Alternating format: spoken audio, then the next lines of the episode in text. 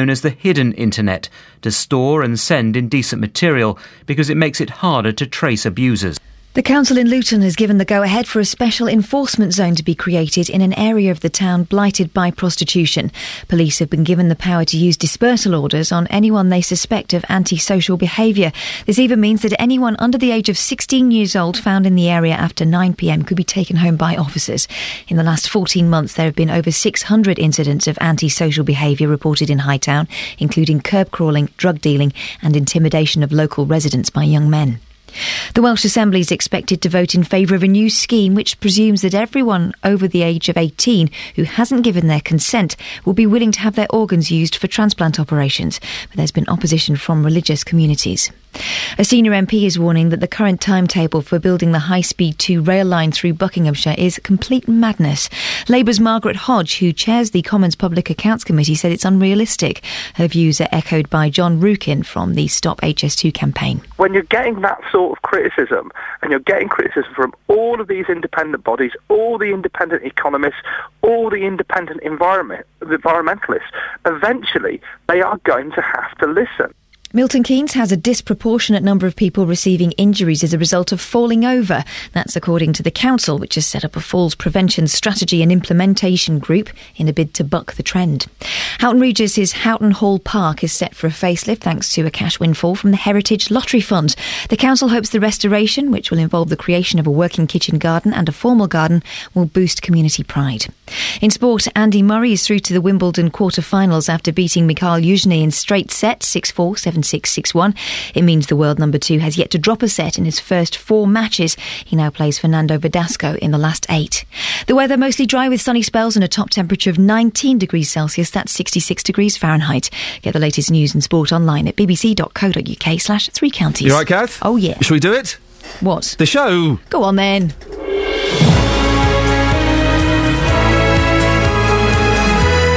Morning, this is Iain Lee, BBC Three Counties Radio. It's what is it, Tuesday, I think? I had such a bad night's sleep. I had the eldest boy in the bed with me. Oh, it was it was relentless. He was having a nightmare in his room, so I went and rescued him. He was screaming, No! Don't make me go in there, please! And I woke him up. I said, What, what was going on? What were you dreaming about? A shop. Okay. He was having a nightmare about a shop and then spent the rest of the night kicking me in bed, so thanks for that, son. Never mind, it's all part of the joys of being a dad, isn't it, apparently?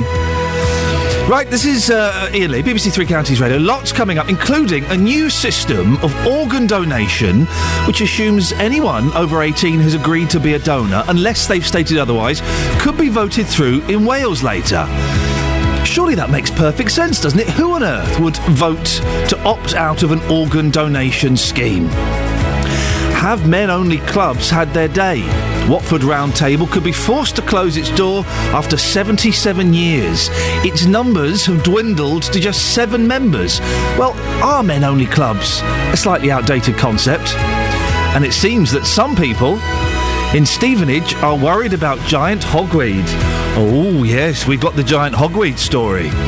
Uh, lots of ways to get in touch. You can go to facebook.com forward slash BBC3CR, as I saw lots of you have been doing the last 24 hours. Thank you for that. 81333, start your text 3CR. Or. If you phone up now, you get to speak to uh, work experience Ollie, who's back for a couple of days. So why don't you phone up and say hello to him, and then maybe come and say hello to me as well. 08459 455 555. Across beds, Herts, and bucks. This is BBC Three Counties Radio. Uh, now, we, we, we often have young ears listening to this, so you might want to put some cotton wool in their ears for this next bit because uh, adult themes are going to be discussed. The number of images of child abuse online is growing dramatically. That's according to a report today from police experts. Last year, the Child Exploit- Exploitation and Online Protection Centre said it had 8,000 reports of indecent images being shared, 70,000 images in total, which was double the number of previous years. And of course, technology is also playing a greater role in abuse too. Tara Gungerful has more. Tara, what is CEOP reporting? Well, as you just mentioned there, a big rise in the number of abuse images, and that they're being actually screened using social media sites and things like Skype. So it's live streaming or something that's been recently recorded Oh to some sort of video standard. Um, now, it's horrible, actually. Do you Yeah. know, it's absolutely revolting. But CEOP is estimating that around 50,000 people in the UK are involved in downloading and transferring um, images of abuse like this. Um, so the numbers are pretty high. And CEOP's chief executive, Peter Davies, says uh, they, they're using these new techniques, but also it gives people an option to be able to anticipate what's happening next with social media. So, so there is an option to actually step in at this point and be able to say, you know, this could happen. So, what we need to be doing, and what different organisations, and this is a police-based organisation, what what they need to be doing is Yep. is thinking ahead, um, trying to work out exactly where the next stream of development might be for people who use images like this and, and stepping in and stopping it before it happens or at least clamping down on it a bit quicker um, and the police and criminal justice minister Damian Green has said you know these figures are deeply tr- troubling and I think the vast majority of the UK would agree with that. Yep. And they show how our understanding of child sexual exploitation has greatly improved in recent years. But obviously, it picks out some holes as well, doesn't it? Well, it does, and it, uh, it, it's good they've acknowledged that. But the numbers of children suffering from abuse is high too, isn't it? Yeah, and they're actually suggesting that it's one child in 58. Really? That seems a considerable amount. Yeah, it seems exceptionally high. Yeah. Um, and also, although they see so many, and they've said that um, they're looking at 10,000 new cases every year in the UK, I think one of the reasons that it's so high is that it's an estimate because they can't have uncovered every single case that happens. Hmm. Or it's really hard, actually. It'd be really useful to find out how they estimate these figures. Yeah. Because one in 58 is massive. Yeah. Um, whether or not that, that includes the worst case of that just only includes the worst cases of child abuse Hmm. or whether it is something that might be deemed to be minor but obviously still has a huge effect on Yeah. the individual who's who's suffered it so that's what they're talking about one child in every 58 10,000 new cases every every year in the UK um, and there's also in this report that CEOPS produced um, some information about how abusers are targeting vulnerable children well that yes, you can imagine that that would be the case, but Yeah. they're talking about children who might come from certain backgrounds. They might not have as much money. They might not have access to some things that other children might enjoy, and it makes them more vulnerable to grooming. For example, Yeah. and they're also talking about a seventy percent increase in the number of girls under ten being abused as well. Um, and the NSPCC has been asked to comment on this report too, um, and it's looked at. Although you know we think of cases of child abuse and we think, oh no, stranger danger. Yes. Um, the NSPCC has come out and said the vast majority of these offences, and they're looking at around nine out of ten, are committed by someone the child knows. And the, they've reported a change in behaviour of the abusers as well, haven't they? Yeah, they're saying that the, the abusers seem to be spending less time trying to groom a child, but more time trying to groom more children. Oh dear. Okay. Um, so they're spreading their net wider. I don't know whether or not social media allows them to do that much more simply, because it certainly would. Um, for example, if you were on a Facebook site Yep. and you wanted to speak to young children, although children under the age of 13 aren't allowed to have accounts, although we know that they do, and Yeah. some parents turn a blind eye to that, um, then it might be a lot easier to speak to a greater number of children in one go.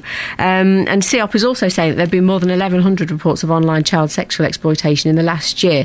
So they're really high, the figures are really high, and they're saying in nearly 70% of those cases the adult failed to commit the abuse. So, so fortunately, some of these revolting individuals aren't actually very good at it. Lots, lots of attempts, but very little success. But still, any success is. Uh, I said, well, there's a depressing start to the show, Tara. Thank you for that. It was interesting figures. Thank you very much indeed. Oh eight four five nine four double five five double five. I find that figure one child in fifty eight. Will suffer actual sexual abuse before the age of uh, of eighteen. That's an incredible statistic. If that's true, that's amazing. Oh dearie me. Oh eight four five nine four double five five double five if you want to have your say on that, or you can go to facebook.com forward slash BBC three CR. Another thing we're talking about this morning. Should we have an opt-in or opt-out system when it comes to organ donation? I think we should have an opt-out. That every it's assumed that all bits of your body are up for grabs unless you've said otherwise. Who on earth would opt out of a compulsory organ donation scheme. Surely no one can disagree with that, can they? 08459 455 555.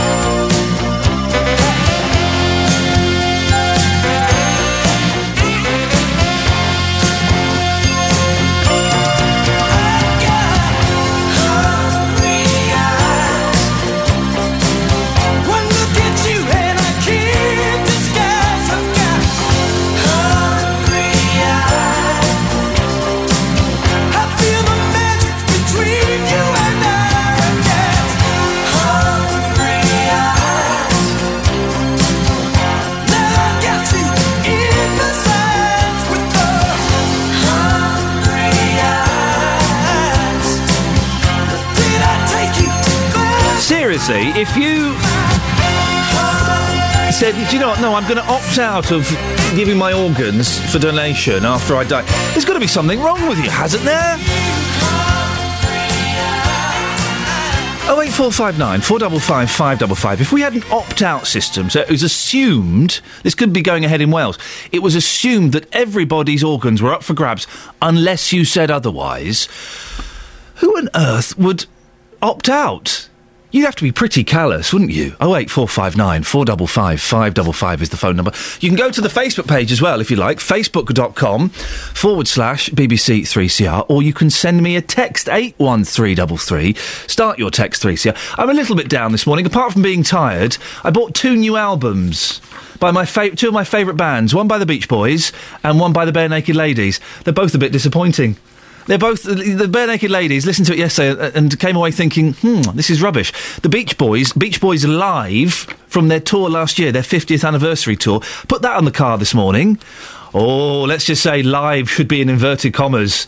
A lot of studio trickery has gone into making that live album because they didn't sound that good when I saw them. Oh no, a lot of studio trickery has gone into that. Disappointing, Beach Boys. Right, uh, six fifteen. Let's get the travel. Travel news for beds, cards, and Bucks. BBC Three Counties Radio. Good morning. So far today, everything looking quite good on the roads. Got no incidents to report. Traffic flowing well along the M25, even through the roadwork section between the A1M and the A10, junctions 23 and 25. Some works at the moment in High Wycombe, the A4010 Chapel Lane. Temporary traffic lights are up at the junction with the West Wycombe Road, the A40. They're going to be up for another couple of days. In Wealdstone, if you're driving down toward London, the A409 temporary lights are up for gas main work around Risingholme Road. And they're still doing some works in Kingswood, the A41, temporary lights for electricity work near Kingswood Lane. If you're travelling by tube this morning, the Metropolitan line running with minor delays between Wembley Park and Aldgate. This because of a signal failure at Neasden earlier this morning, but a good service on the rest of the line and a good service on all the other tube lines and trains running to time. Adam Glenn, BBC Three Counties Radio. Thank you, Adam Glenn. Right, six sixteen. It's Tuesday, the second, the second of July. I'm Iain Lee. These are your headlines on BBC Three Counties Radio. Child protection experts say live footage of children being abused is increasingly available via the internet. The council in Luton has given the go ahead for a special enforcement zone to be created in an area of the town blighted by prostitution. In sport, Australia rugby union captain James Horwill has been cleared to play in Saturday's deciding third test against the British and Irish Lions. The weather today for Beds, Herts and Bucks mostly dry, with sunny spells and a top temperature of 19 degrees. Coming up, residents in Stevenage say they fear for children's lives as a highly toxic plant is spreading its wings around the town. Huh? We'll find out more before 6:30. BBC Three Counties Radio.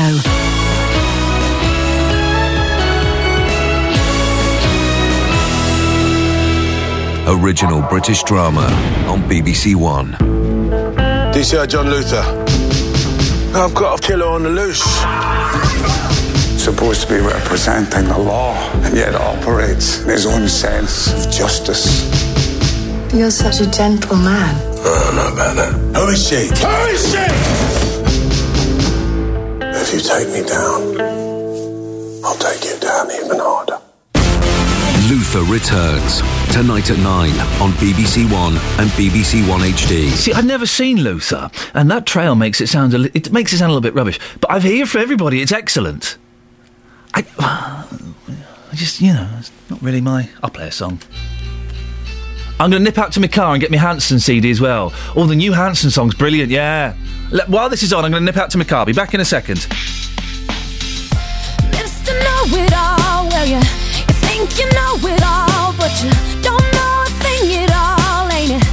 Ain't it something, y'all, when somebody tells you something about you? Think that they know you more than you do, so you take it down, another pill to swallow.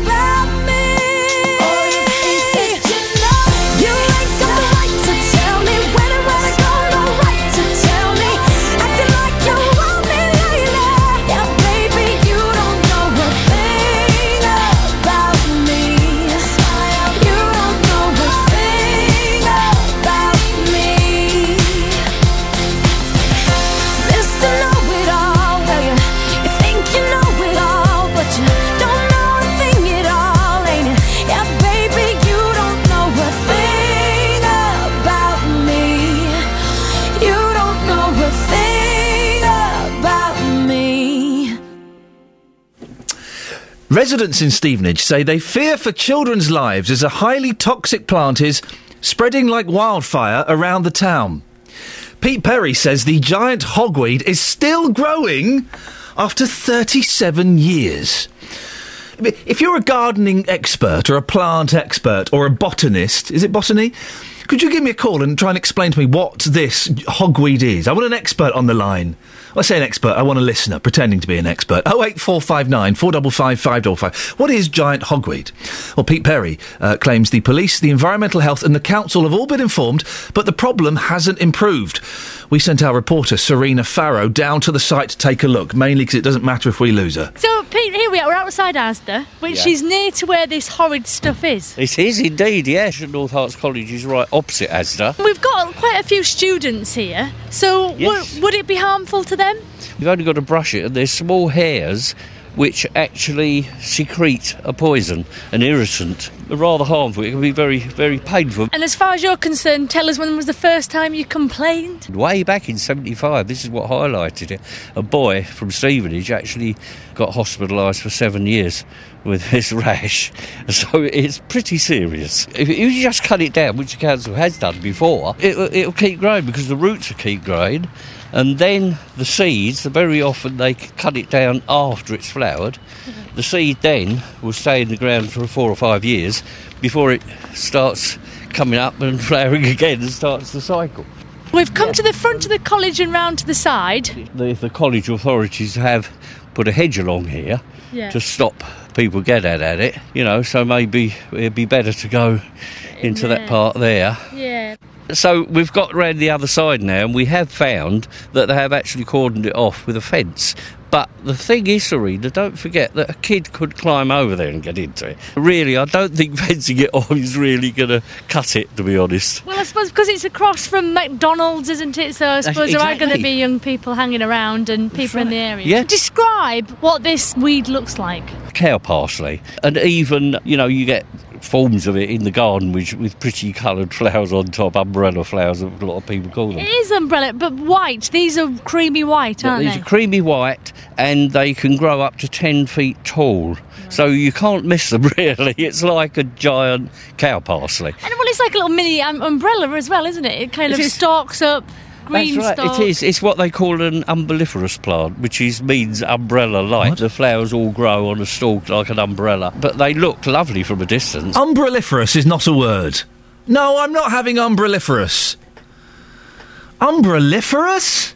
Is that really a word? I, I'm suspicious. That was our reporter, Serena Farrow. If you know anything about gardens and gardening and plant and plant life, what on earth is giant hogweed? Oh, wait, 459 455 555, please. Now, I played this song yesterday. It's the new single by Hanson. I know, I know. No, don't prejudge because I tell you what, it is flipping brilliant. Have a listen to this. This is the be- This is better than the new Beach Boys album. I tell you that.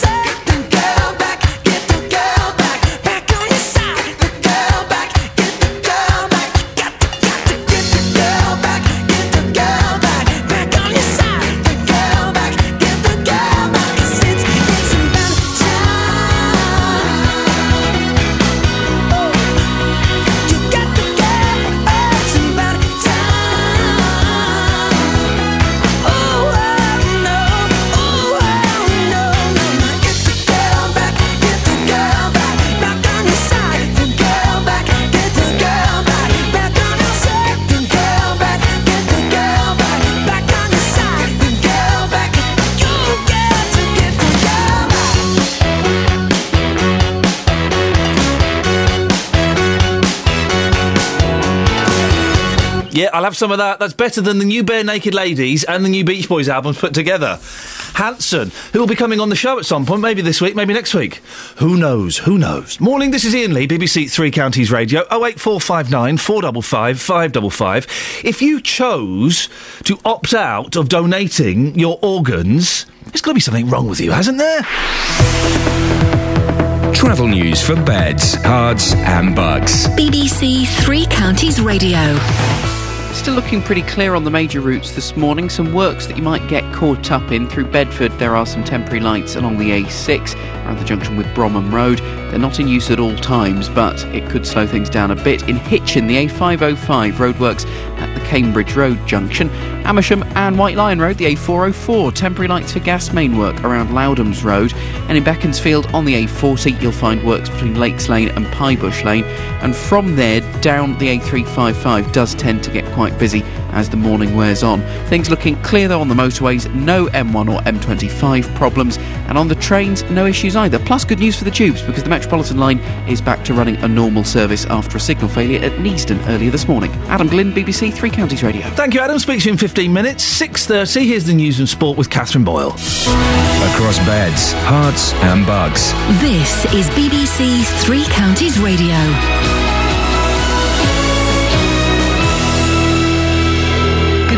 Headlines Child protection experts say live footage of children being sexually abused is increasingly available via the internet. The council in Luton has given the go ahead for a special enforcement zone to be created in an area of the town blighted by prostitution. And the Welsh Assembly is expected to vote in favour of a new scheme which presumes that anyone over 18 who hasn't already given their consent would be willing to have their organs used for transplant operations. Three Counties Sports. BBC Three Counties Radio. Let's start with rugby. Australian captain James Horwill's been cleared to play in Saturday's third and deciding uni- rugby union test against the British and Irish Lions. Our correspondent Ian Robertson reports. There was a great deal of surprise when James Horwill was cleared after he was cited for stamping on Alun Wyn Jones during the first test. The QC from New Zealand who heard the case concluded that on the balance of probabilities, he could not find an intentional or deliberate action of stamping or trampling. The International Rugby Board appealed against this decision. Today, Graeme Mew, the independent appeal officer, rejected that appeal. He stated the judicial officer was not manifestly unreasonable or clearly wrong in his decision. So James Horwill can now play in the third test on Saturday. Andy Murray will play Fernando Verdasco in the Wimbledon quarter-finals after beating Mikhail Yuzhny in straight sets. Today, it's women's quarter-final day. On centre court, the top remaining seed, Agnieszka Radwanska, takes on Li Na. That's followed by former champion Petra Kvitova against Kirsten Flipkens. Over on court, one, Sabine Lisicki, who knocked out Serena Williams, play, plays Kaia Kanepi, while Sloane Stevens takes on Marion Bartoli. Olympic long jump champion Greg Rutherford's been responding to the criticism of his form since London last year. The Woburn Sands based athlete finished second at the Diamond League meeting in Birmingham at the weekend, but says he's not fully fit due to fluid on the knee. It's just about trying to stimulate my body to, to remove it, but for whatever reason, it's been really persistent and won't go. And the issue has been with that. If you look at my jumps technically at the moment, I'm not able to do the lateral step that I was doing so well last year that was helping me jump so far. And I'm having to revert back to something that I'm not comfortable with. And that's your latest news and sport. I'll be back with more at seven o'clock. I can think of a few people, Catherine, who wouldn't mind stimulating uh, Greg's body to remove the fluid from his aforementioned knee. Is that housemaid's knee? I don't know. It, it sounds a Is bit. it wim- water on the knee? I don't know. Why don't you know? I don't, because I'm an idiot. Oh. Just pretend to be clever so the listeners think I'm cool. Oh, you're winning. Yeah, I know. Across beds, I'm Herts, and Bucks. This is Iain Lee. BBC Three Counties Radio. Morning. Coming up in the next 30 minutes, Watford Round Table could be closing. It's only got seven members. Well, is it? Oh, men only clubs. Are they a little bit outdated? Now, it's 2013, for goodness sakes. 08459 455 555. Now, Wales is likely to become the first country in the United Kingdom to introduce a system of presumed consent for organ donation today. If passed, the new law would mean people need to opt out rather than opt in to the organ donor register. Well, should organ donation be compulsory unless you opt out? Makes perfect sense to me, and I think anyone that disagrees with that, well, there's got to be something wrong with them, hasn't there? Our reporter, Neil Cartmel, has more on the implications of this story. Neil, what effect will this legislation have. Good morning, Iain. Baiting them there. Nice to see. Um, currently, if you're in all parts of the UK, you have to sign the UK organ donor register. So it's very much an opt-in scheme, as you say. This law, if passed in Wales, will mean that people in Wales will have to opt out. The new um, has the new bill will have two forms of consent: deemed consent, where someone has died but not signed the register, and express consent, where they've died but they had signed it. And this will apply to over 18s who lived in Wales for longer than six months. And the hope is, by ministers in Wales, that it will provide a 25% increase. And just to say as well that organs that are, that are taken from Wales can be given to anybody in the UK, so it's not just a, a Welsh thing. Now, surprisingly, not everyone's in agreement with this, are they? No, faith groups have expressed their some opposition. It's fair to say. Um, their main concerns about public support. Their fear is that an enforced opt-out scheme would undermine trust if families felt their wishes were being ignored or or ridden roughshod over. The Archbishop of Wales, Barry Morgan, says that relatives of those who die should have a bigger say. Just imagine if your distressed relatives, you've been at the bedside of a dying person for three or four days, it's not clear what the wishes are, but you don't want organ removed. Then to have legislation that says they can be removed, I think is counterproductive and might result in more people opting out. So their fear, and, and you can understand this, is that this is a very murky uh, discussion to be embroiled in at a very difficult and sensitive time for people. Are there measures in place to address their concerns? Yeah, I mean, at first reading, it doesn't look as if there are, but actually, when you read more closely at the bill, that, that there is some room for manoeuvre. The relatives, or as they call it, friends of long standing, can object if they know that the deceased would not have consented. The difficulty then is you're in this in this murky world where you have to persuade medical staff or or officials that that you're that, that the deceased didn't want to, to donate their organs. That's not really a discussion that many of us would want to have at that particularly difficult time, and that's the point that the faith groups are making at this stage. And will this law, uh, new law, have a significant effect, Neil? I think it will. Yeah, I mean, certainly within Wales it will. But if if we, if we take it as a pilot, now it isn't a pilot, but if you were to take it that way and you imagine it was to be rolled out across the rest of the UK, when you consider that three people die every day in the UK because not enough organs are available, you can see already the possibility when you think that one person that dies has the potential to save or at least affect nine lives because they can donate nine parts of their body. You can then see that there's a huge possibility there if this law were to, to come into force elsewhere as well as in Wales. Neil Cartmell, thank you very much indeed. well, I, I'm surprised uh, th- that anybody could object to this. Surely it makes perfect sense. If the, the passing of a loved one, a child or a husband or a wife or a parent, could save, well, at least one person's life, possibly more, how could you object to that? How could you object to giving a part of their or a part of your body to someone else? You're saving a kiddie's life. You're saving a, you're saving someone's life. You don't need it when you're dead. You're dead. Doesn't matter what happens to you. If you've ever had the misfortune to see a, the, the the dead body of a, of a relative, you know that that's not really them, is it? That they have left. That's just the husk, the shell they were occupying. So why not, you know, give uh, your eyes? Yeah, you can give your eyes, or your heart, or your liver, or whatever it is to save someone's life. I cannot believe there is anybody out there who would choose to opt out of that system. If that's you, give me a call 08459 455 555. Should organ donation be compulsory unless you opt out? You can go to facebook.com forward slash BBC3CR or send me a text 81333. Start your text 3CR. We'll talk about it more after David Essex.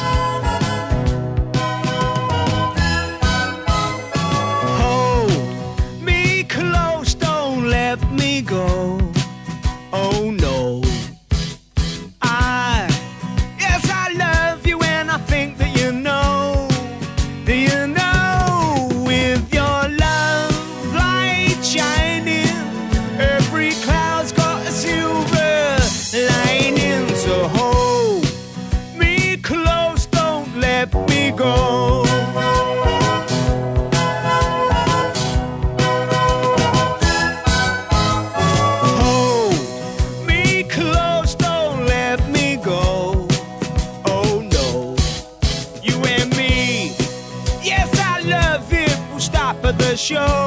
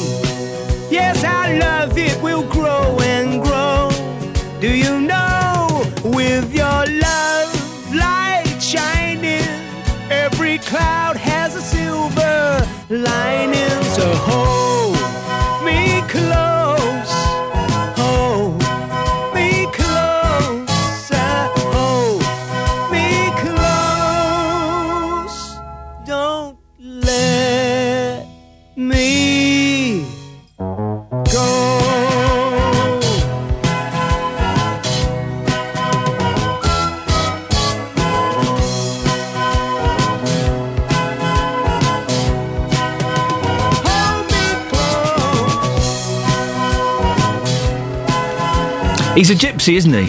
David Essex. Gy- comes from gypsy stock, he does, yes.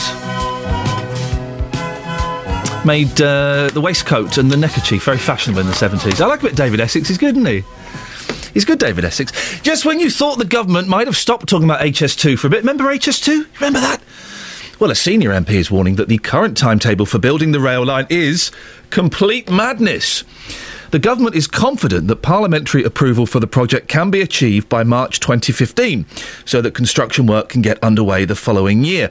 But Labour's Margaret Hodge, who chairs the Commons Public Accounts Committee, says it's unrealistic and will take longer than the three years which were needed to approve Britain's first high speed rail line, the Eurostar route from London to the Channel Tunnel. This time round, you're dealing with, you know, every aggrieved person in Hampstead, right through every constituency.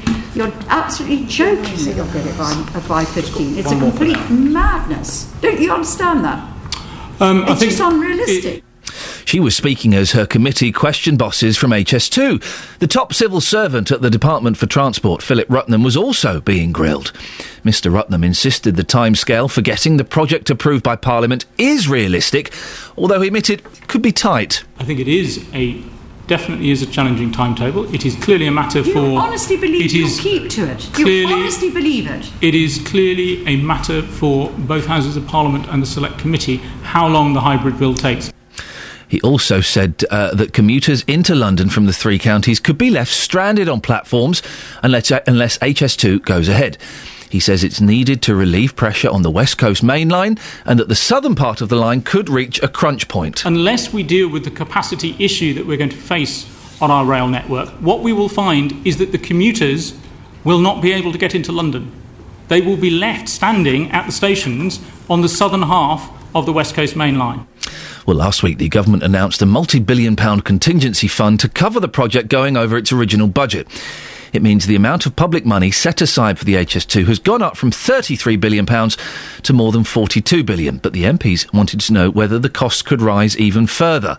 The General Director of High Speed 2, David Prout, indicated that the contingency fund would not cover a delay in the start of construction work. Oh, hang on a second. There's your 5% chance that we were told about last week. He confirmed it wouldn't cover the cost of changing the planned route to include any extra stations or tunnels. Well, there you go. That that's some contingency fund that doesn't cover every contingency. that's terrible, isn't it? Well, we'll keep you up to date with what happens on that. Hogsweed. What on earth is Hogsweed? Some people in uh, Stevenage, I think, are, are t- terrified about it. Brian uh, says you cannot mow hogweed or cut it as it will grow again and put people in danger. What danger does it put them in, Brian? Is this like a triffid? Because the triffids, wouldn't the triffids, they would squirt a poison at you then eat you. Is it? Is that it? If you get exposed to hogsweed, wash and put sun cream on. What we need to do, Sophie Solari is our report. We need to we need to rub hogsweed on Sophie. To, no, we need to.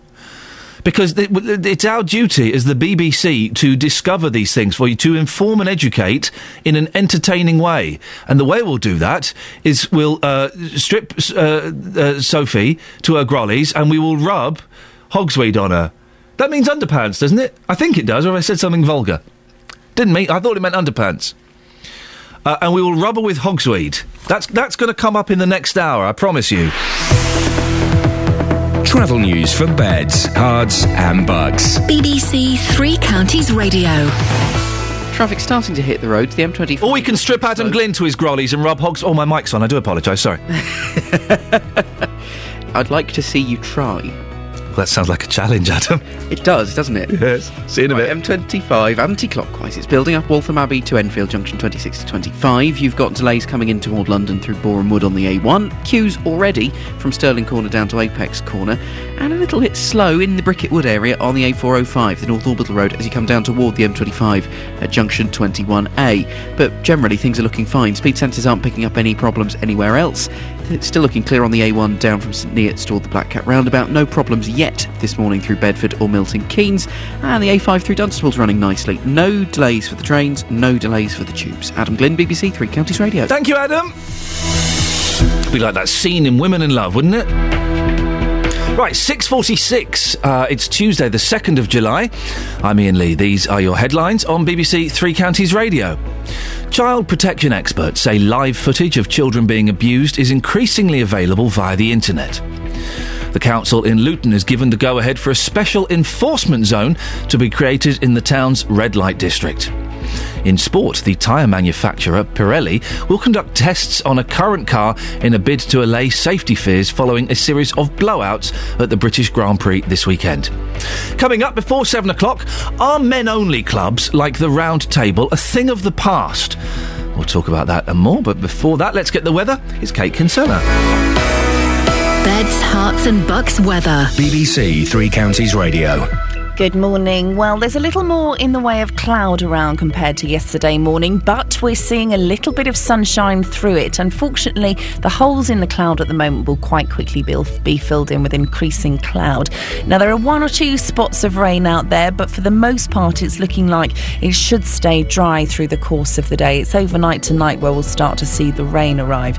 It's becoming a little bit breezy uh, later on this afternoon. At the maximum temperature around 19 Celsius, 66 degrees in Fahrenheit. Now, overnight, the rain will arrive from the re- uh, the west. It will become more widespread, and we could get some heavier bursts in there as well. Now, it's overnight. Good news for gardens um, if you need some rain out there. But the minimum temperature 12 Celsius, 54 degrees in Fahrenheit.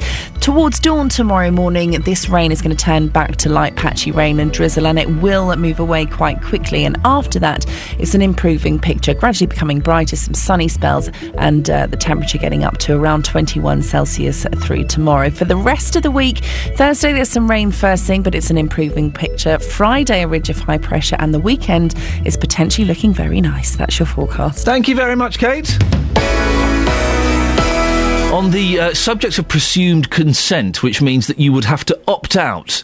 Uh, it would be assumed uh, that your organs were up for donation if you died unless you opted out. Uh, Martin on Twitter, who normally sends a lot of offensive nonsense, but has actually sent, tweeted something quite good today. Surely, if you opt out, you should also opt out of receiving organs. Kind of makes sense, doesn't it? Oh wait, four five nine four double five five double five. If you've got a problem with a company, a council, or an organisation, there's one man you should come and speak to. You've got a problem with a mattress, I gather. Tell me all about it without naming any company name. Jonathan Vernon Smith. Well, every time she tried to book, the trip was cancelled because of adverse weather. The JVS show fights for your rights and tackles your consumer problems. Said send the receipt off and you'll get the check in the post. If you need our help, I went to speak to the man that runs this golf club. email jvsshow at bbc.co.uk. I'm just very pleased that you've got the money. And we could do the same for you. Thanks ever so much, Jonathan. The JVS show on BBC Three Counties Radio.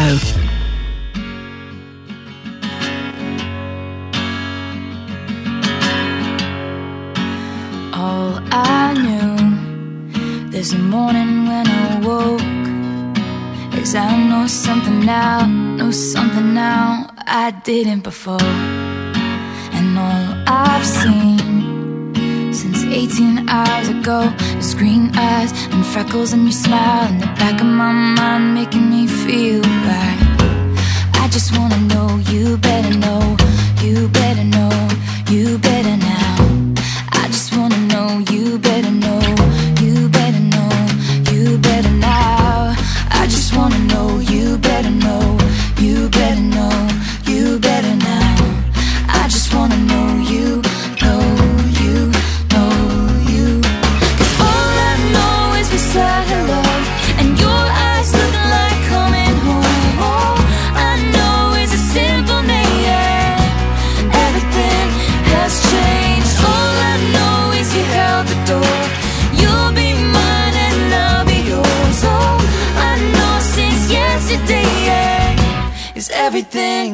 has changed.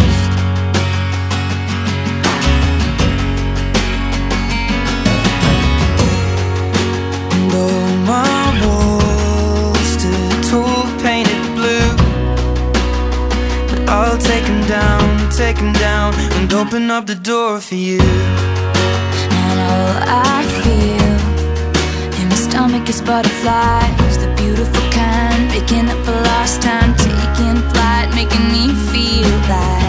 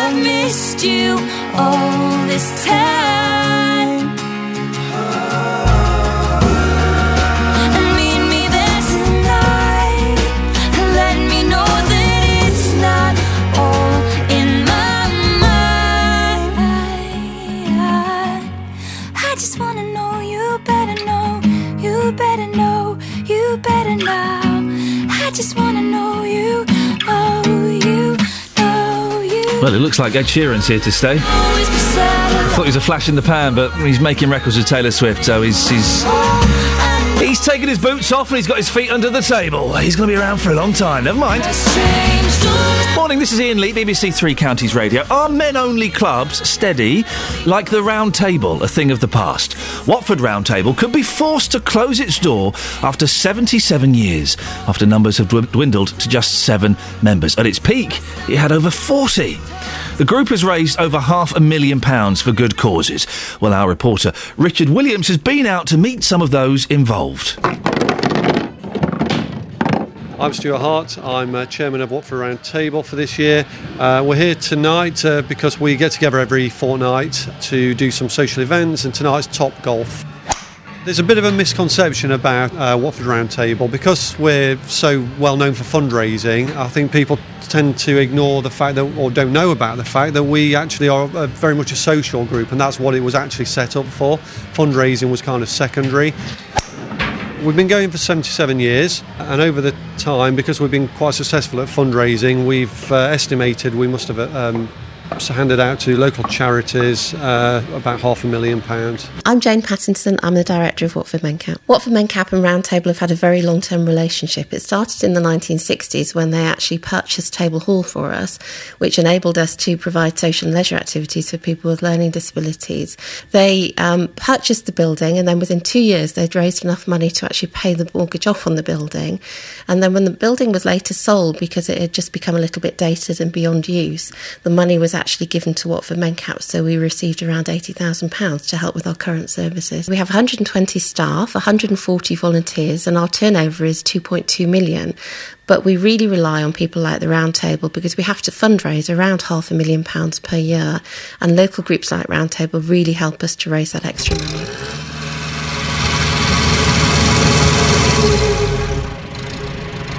Reach Out Plus is a charity which has benefited from Watford Roundtable's help. They take disadvantaged children on canal boat trips. Alan Pedder is their waterways manager. The boat we're on today is called Sheldrake 3. Uh, we take young people away via our Enable programme on a supported trip on the canals uh, up to a week long. Helps them with their self confidence, they learn new skills. Watford Roundtable have been supporters of ours for a great number of years. 25 years ago, they bought one of our first boats called the Fellowship of Watford. Since then, they've made regular donations to us. And the last one of £1,000, which came in recently, has paid for two young people to go on a supported holiday on the canals for a week. Well, I've come out onto the streets of Watford to see if I can stir up a bit of interest. First question Do people even know what Watford Roundtable is? I have absolutely no idea. I haven't got a clue. A round table. I think it's like a secret society kind of Rotary Club, kind of Masons, but I'm not too sure. What do you think the target age group is for it of the people who go there? Well, I think it'd probably be ooh, we got 40 plus, 40, 50, 60 maybe, something like that. Uh, Mid 20s, uh, late, early 30s. Probably 20s to 20 to 40. The membership issue is quite frustrating. We're down to about five active members, seven actual members. We do need to get uh, our name out there again uh, and get members in uh, because it would be quite sad for us and the community uh, to lose Roundtable. Well, that was our report. Ooh, that was our reporter Richard Williams. Uh, Rob Davis is the newest member of Watford Roundtable. He's on the line now. Good morning, Rob. Morning. How are you doing? Yeah, I'm fine, thank you. When did you join, Rob? I joined um, about eight or nine months ago, um, just after I moved to Watford. And why did you join? Well, I mean, I, I moved down here from the north. Um, in fact, it was a year ago yesterday. Um, and when I came down, um, I, I pretty much didn't know anyone in this end of the uh, end of the country. So it was a good opportunity for me to start meeting new people um, and getting involved in the in the community. Really. Rob, I, I don't know if you've just moved, but could you go back to where you were? Just the line's breaking up ever so slightly. I'm, I'm keen to hear what you have to say. Is the problem a lot of the people don't know what the round table is? They think it's kind of affiliated with the Masons or something. Yeah, probably a, a slight misconception, I guess. Um, it's it's it's nothing like that at all. I mean, obviously we know the Masons are well known for being a secretive organisation and silly handshakes and all this kind of business, but we're nothing about that. It's it's a very um, you know it's much more of an open group. We're, we're not secretive about what we do in the slightest. It's about getting people involved in what we're doing, having a good time with friends, meeting new people, and and ultimately um, giving something back to the community alongside if we can. With things like Facebook and Twitter and, and, and the, evolving world we're in, do you think groups like the Rotary Club and Roundtable that they've actually had their day? No, not at all. I mean, I think I think when we've started to embrace things like uh, Facebook and Twitter in, in recent times, um, I, I guess they go alongside what we do. I mean, you, you've got to remember that the social networks are great, but they're an online environment, whereas we're a real world environment where real people stood next to each other, having a good time and, and, and doing something good. And uh, how are you going to get more members in, Rob? What, what, what's the plan? Well, it's it, it's early days for us, really. We've we've kind of we've started to recently look at how we can start expanding um, the table. I mean, I mean, it's like you heard Stuart talking before. We, you know, numbers have started to dwindle. So um, we just we spoke to the Watford Observer recently, who were very helpful in, in trying to get the word out there. And, and of course, I'm, I'm talking to you now, and and you know, so we're, we're starting to look at new ways to, you know, to, to, to people know what it is we're about and. Uh, and get people involved, but uh, you know, th- there's a lot of hard work to do, really. Rob, I, I, I wish you the best of luck. If you do want to expand the table, you can get those tables. We've got one at home where you can pull it and the middle bit kind of comes out a little bit. It's Rob Davis uh, from Watford Roundtable. Travel news for beds, cards, and bugs. BBC Three Counties Radio. Patches of slow traffic on the M25. Anti clockwise, it's looking heavy from Waltham Abbey at junction 26 through to 25 at Enfield, so that's as you come into the roadworks. Past the A10 there. Once you get into the roadworks section, obviously it is slow, but it's not looking too bad. It's looking busy though from the M1 to Kings Langley, junction 21 to 20, and you'll also find it slow from Maple Cross to the M40, junction 17 to 16. Queues on the A1 through Boreham Wood. Along the Barnet bypass, you'll find it busy from Stirling Corner toward Mill Hill Circus. Everything else, though, looking at the speed sensors, seems to be running well. We have no delays on the A1M as yet. Everything running nicely on the M40. And on the trains and tubes, no reported problems. Adam Glynn, BBC Three County Radio. Thank you very much, Adam. Lots coming up in the next hour of the show, including if you would, if you chose to opt out of donating your organs after you died. Well, I just can't understand why anybody would do that. Here's Catherine. On FM, AM, online, and digital radio. This is BBC Three Counties Radio.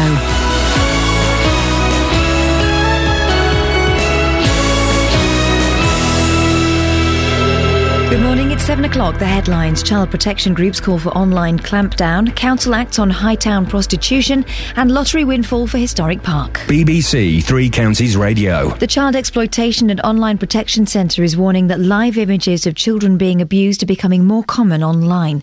Experts say families from overseas are often paid to set up access via ca- webcams, with organised crime groups sometimes involved. The CEOP Chief Executive Peter Davies says it's an increasing problem. A lot of people might think of indecent images of children as effectively still photographs, and the majority of them still are. But that's one kind of the offending. The other thing we are seeing more of now is video streaming, where often images are being streamed live or recently recorded to video standard. The council in Luton has given the go ahead for a special enforcement zone to be created in the town's red light district. Police have been given the power to use dispersal orders on anyone they suspect of antisocial behaviour in Hightown.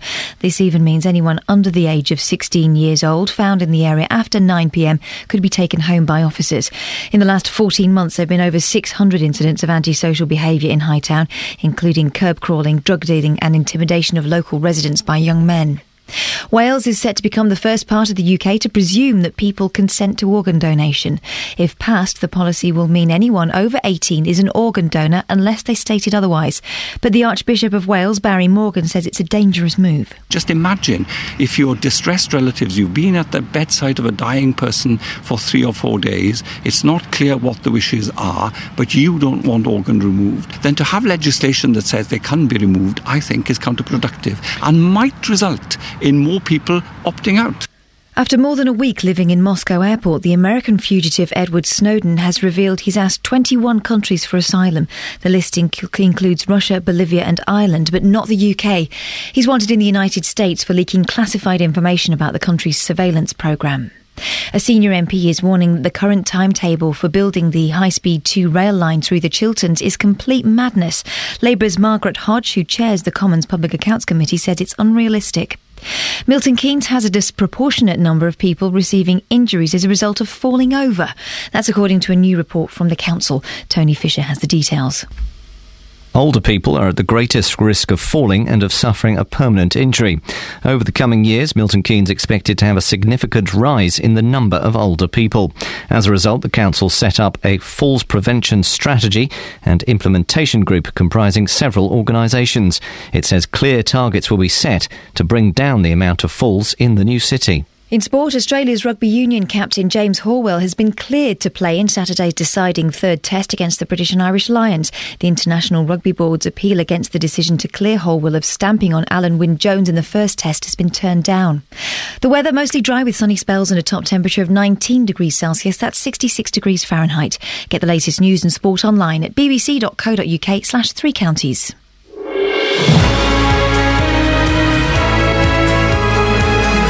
Morning, this is Iain Lee, BBC Three Counties Radio. Lots to talk about.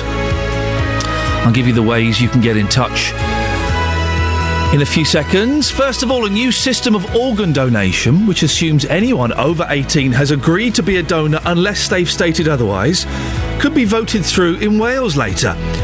Well, who on earth would opt out of an organ donation scheme? I can't think of anybody that would.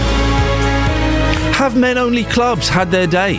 Watford Round Table could be forced to close its doors after 77 years.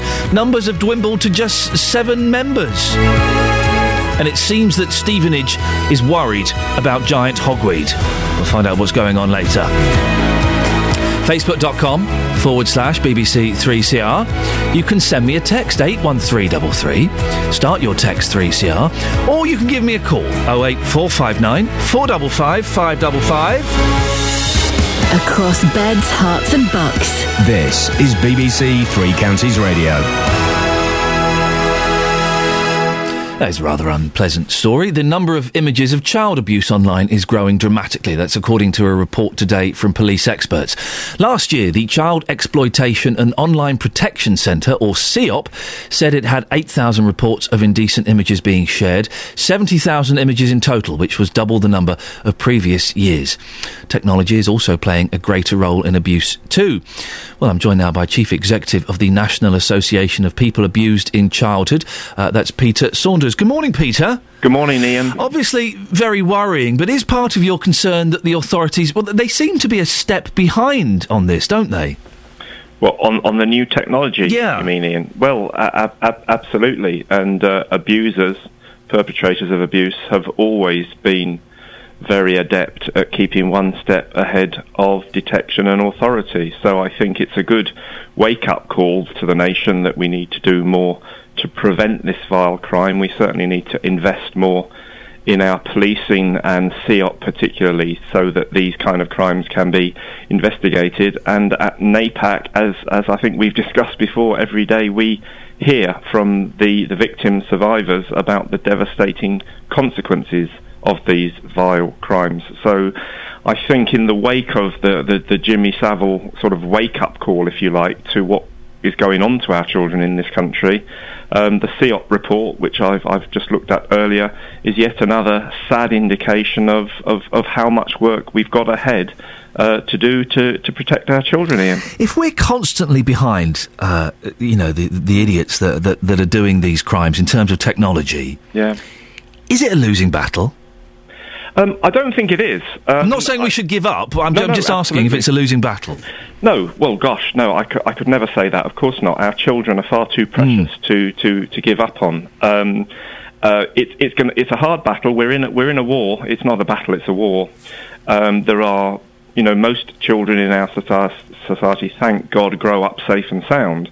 But a significant number are, are, are suffer abuse, and there are a lot of perpetrators in society. And, and there are many things, and we haven't got time to discuss it now, but there are many things that we could do that are far better, more effective ways of, of, of protecting our children. Give me a couple, Peter. Give me a couple of suggestions of things that we, we, we could be doing differently. Um, well, a couple of things. Um, yes, mandatory reporting is an absolute essential. Where abuse occurs in institutions like schools, etc. We're thinking of Jer- Jeremy Forrest conviction a couple of weeks ago. If, if if abuse is witnessed by a colleague, then there shouldn't be a case of do I, don't I report this. We should all be whistleblowers and obligatory whistleblowers when it comes to child abuse. I'm not talking about other areas of life, but children only get one chance of life.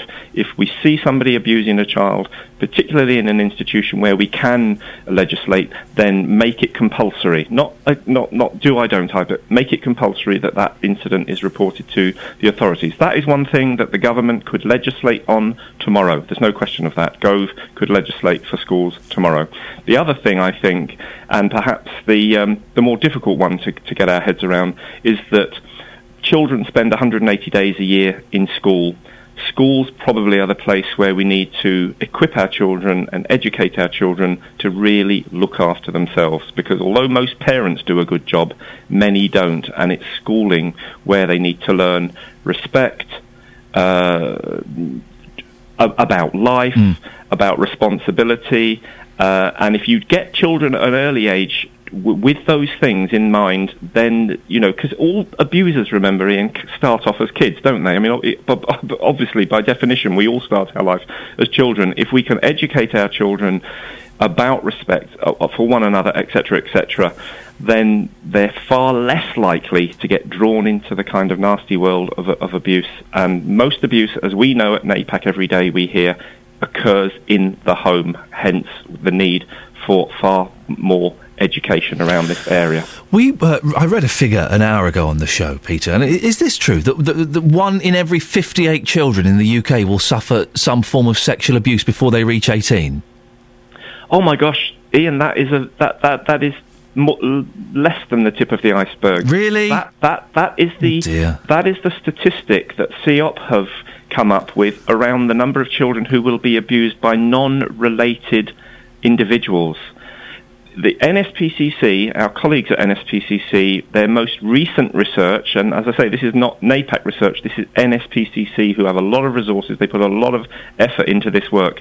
Their latest estimate is that 25% or one in four children in this country will suffer some form of sexual abuse really? during their lifetime. Well, isn't that depressing? it, it, it's more than depressing. Yeah. Talking about it as we are, airing it in the media as we are, is a massive, massive step because we wouldn't have been having this conversation 10 years ago, Iain, would we? No, we wouldn't, and uh, I find that figure's incredible. Peter, I appreciate your time this morning. Thanks very much. Have a good day, Iain. Here we go. So, Peter Saunders, Chief Executive of the National Association of People Abused in Childhood. I thought one in 58 was high. That's one in four. Flippin' heck. What is... What is going on? Oh wait, four five nine four double five five double five is the phone number. Moving on, Wales is likely to become the first country in the UK to introduce a system of presumed consent for organ donation today. If passed, the new law will mean people need to opt out rather than opt in to the organ donor register. Well, our reporter Sophie Solaria has been to find out what you think, and she asked, should organ donation be compulsory unless you opt out? Uh, yeah, I think it's a good idea. Yeah. yeah, it's a good idea. I don't need them anymore, do I? As long as they're healthy organ, yeah, it gives someone else a chance. And I suppose you'd opt in don't really matter to you when you're gone, does it? If it does someone else a favour, then it's it's good, isn't it? Like, really, when you die, unless they can't use them, they should be able to use them. I think it should be net like mandatory, really. Like, I suppose people religiously will believe strongly against it. However, I just don't think it's not necessary to have the organs when you're dead, is it? And someone else might not die because they could use yours. Would you opt out? No, because I'm already a donor, so I would opt in. Wouldn't really make any difference to me. I'll be dead. Well, so the people that uh, Sophie spoke to were happy to donate organs. It turns out some people aren't that happy. If you're one of them, do give me a call 08459 455 555. We can speak to Professor John Fabre, an organ donation expert at King's College London. Where do you stand on presumed consent, John? Uh, I'm opposed to the idea. Um, it's a very simple idea that sounds wonderful, but um, it actually won't deliver the extra organs every, everyone thinks it will do. Why, why not? Where's the flaw in the system? The flaw is that um, the whole organ donation process is quite complex, and you can't start legislating for consent the way Wales is, is planning to do. Consent's a crucial issue, and only about 60% of families in the UK consent to donation, whereas countries like Spain, it's more like 85% cons- consent to donation. But the way to tackle that isn't to legislate for consent, um, but to do what the Spanish have done and to go uh, forward with p- good public relations, good public education, very professional approaches to the family, that sort of thing. It, it, it does seem um, uh, slightly selfish to not uh, uh, allow a loved one's organs to be used to save someone's life, doesn't it? It is, but you have to consider. Uh, obviously, we all want more donors, don't we? Yeah. Um, and but we can't simply take organs from people. Some of the respondents um, to your questions um, a few minutes ago were saying that it should be compulsory. Uh, yes, take the organs. But you know, this is a, a, a very difficult situation where a loved one suddenly is in an intensive care unit and is dying, and you can't. The state can't simply intervene there and, and take organs in that in that context. You have to take the population with you. The population has to be in favour. Um, the family has to be uh, involved in, in the decision-making process. It's not as simple as you know um, just whipping in and taking organs out.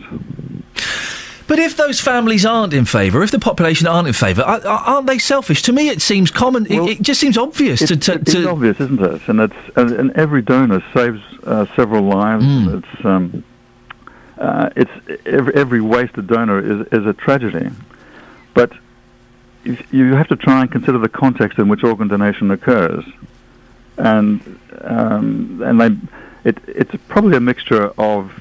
Um, um, families not knowing what's what's happening with organ donation, fear that the person isn't dead, and all that sort of um, uh, thing, which needs to be addressed um, in a much more um, considered fashion than simply legislating for consent. Do you think the legislation that's being discussed in Wales could be counterproductive? That, that by forcing things in Wales, it could turn many more people against transplants?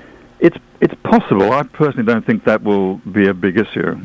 I just I just don't think that the that transplantation in Wales should go forward on this um, in this rather crude way. John, I appreciate your time this morning. That's uh, Professor John Fabre. He's an organ donation expert at King's College London. Well, what do you think? Oh eight four five nine four double five five double five. Should organ donation be compulsory? You'd have to opt out of it. Um, let's have a quick some, some of your comments on Facebook. Warren says, I think an opt out system is a good idea, but surely there's other legal boundaries to cover too. With the current opt in system, can't close family members overrule? Uh, Nettie says, I do think it's a good idea. I think it makes it easier. I'm an organ donation participant.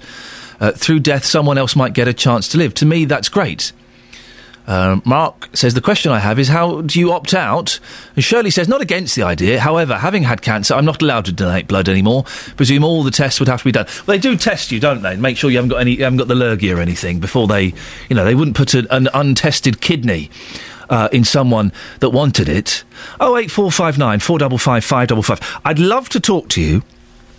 This could be a little bit tricky. I appreciate that, but if uh, you or someone you love has received an organ and has lived because of it, give me a call. Or if you've lost a loved one and uh, just after they died, a doctor came in and said, well, if uh, I was just wondering what your thoughts were on organ donation. If you had to give uh, the, uh, loved one's organs away or refuse to, could you give me a call?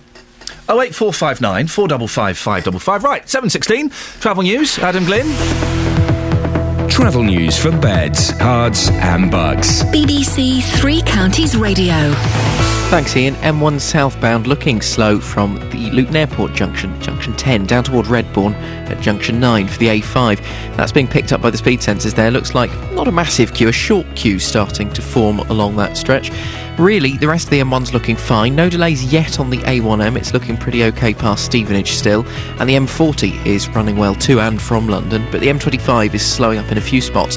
Anti clockwise, the delays now start back at the M11 in Essex, junction 27, round to 25 in Enfield, so into the roadworks from there. Then from the M1 to Kings Langley, junction 21 to 20. And from Watford to the M40, junction 19 to 16. And if you're driving in toward London on the A1 through Boreham Wood, you've got queues as you come from Stirling Corner down toward Mill Hill Circus. Train departure boards showing no problems, nothing running more than a couple of minutes late, and there are no issues reported for the tubes. Adam Glynn, BBC Three Counties Radio. Thank you, Adam. Right, 7.17. It's Tuesday, the 2nd of July. I'm wearing a short-sleeved shirt, and these are your headlines on BBC Three Counties Radio. The Child Exploitation and Online Protection Centre is warning that live images of children being abused are becoming more common online. Luton Borough Council will use dispersal orders to crack down on prostitution and drug abuse in Hightown. In sport, James Horwill is available to captain Australia in Sydney's Test match against the British and Irish Lions after being cleared of stamping on Alun Wyn Jones in the first Test in Brisbane. The weather today for Beds, Herts and Bucks mostly dry with sunny spells and a top temperature of 19 degrees. Coming up, as of today, the airline EasyJet has changed the rules for cabin baggage. They've made it bigger. I'm only joking, they've made it significantly smaller. BBC Three Counties Radio.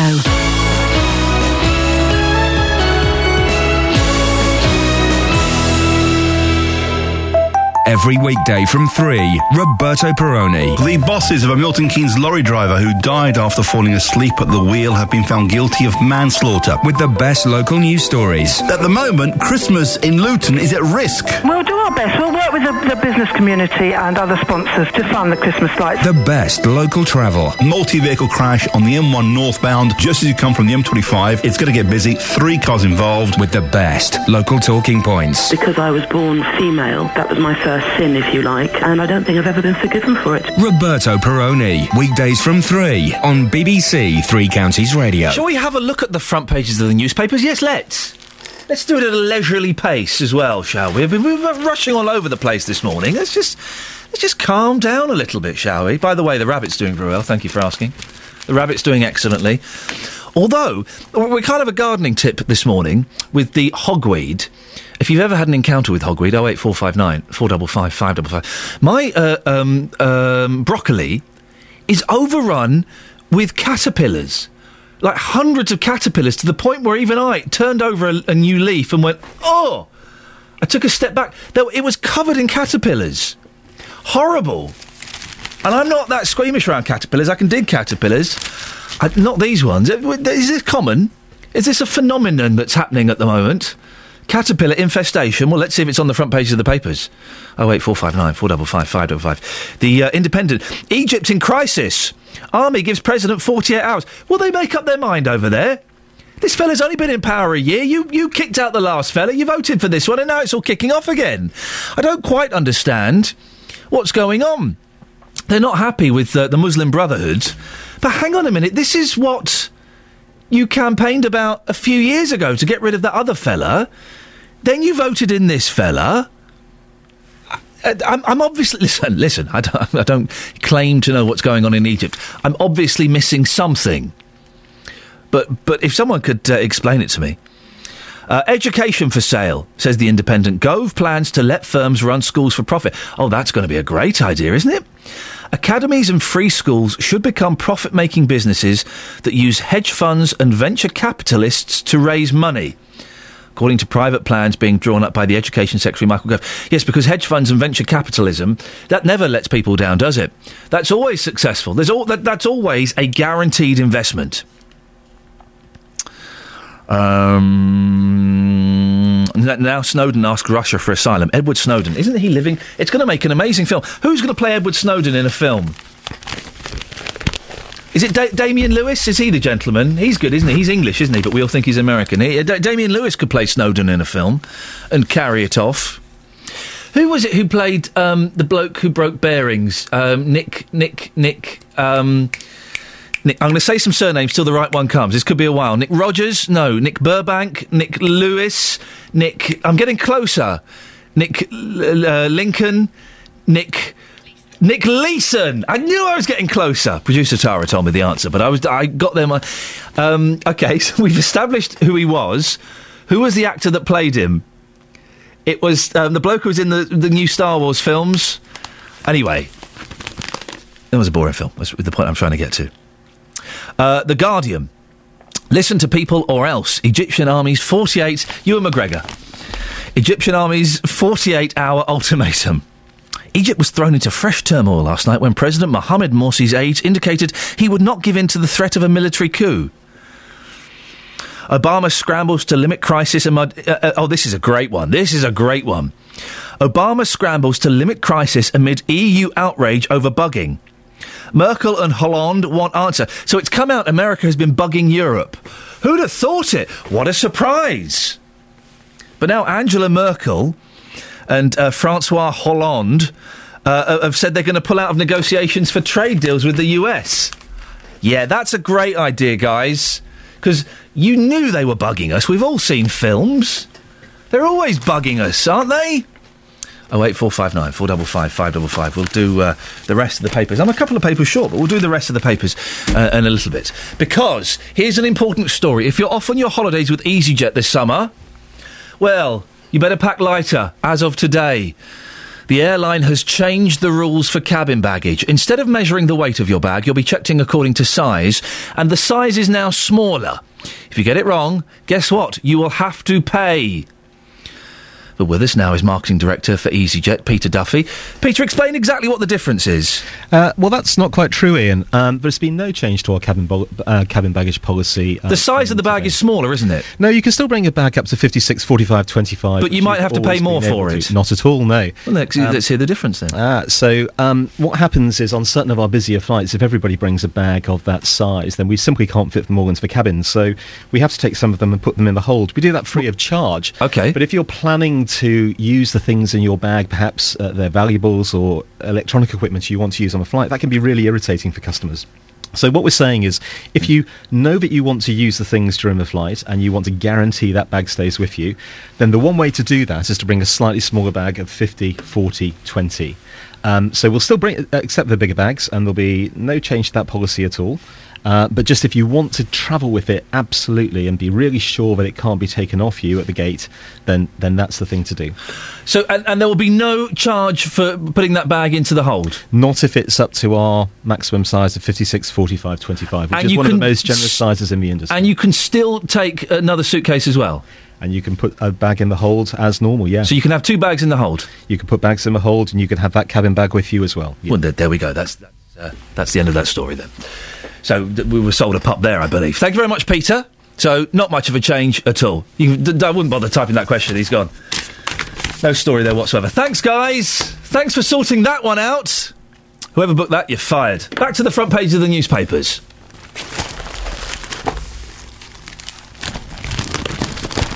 Can you tell? Can you tell I'm not happy? I'm not happy. Sold a pup. But listen, if you're going to put a story in the, the show, research it. Thanks very much. Right. The Daily Telegraph. Scandal of doctors paid more to do less. What? Nonsensical Labour contract gave senior medics time off and a 28% pay rise. Senior hospital doctors have received pay rises of up to 28% following the introduction of a nonsensical contract that allows them to refuse to work in the evenings and at weekends, a report warns today.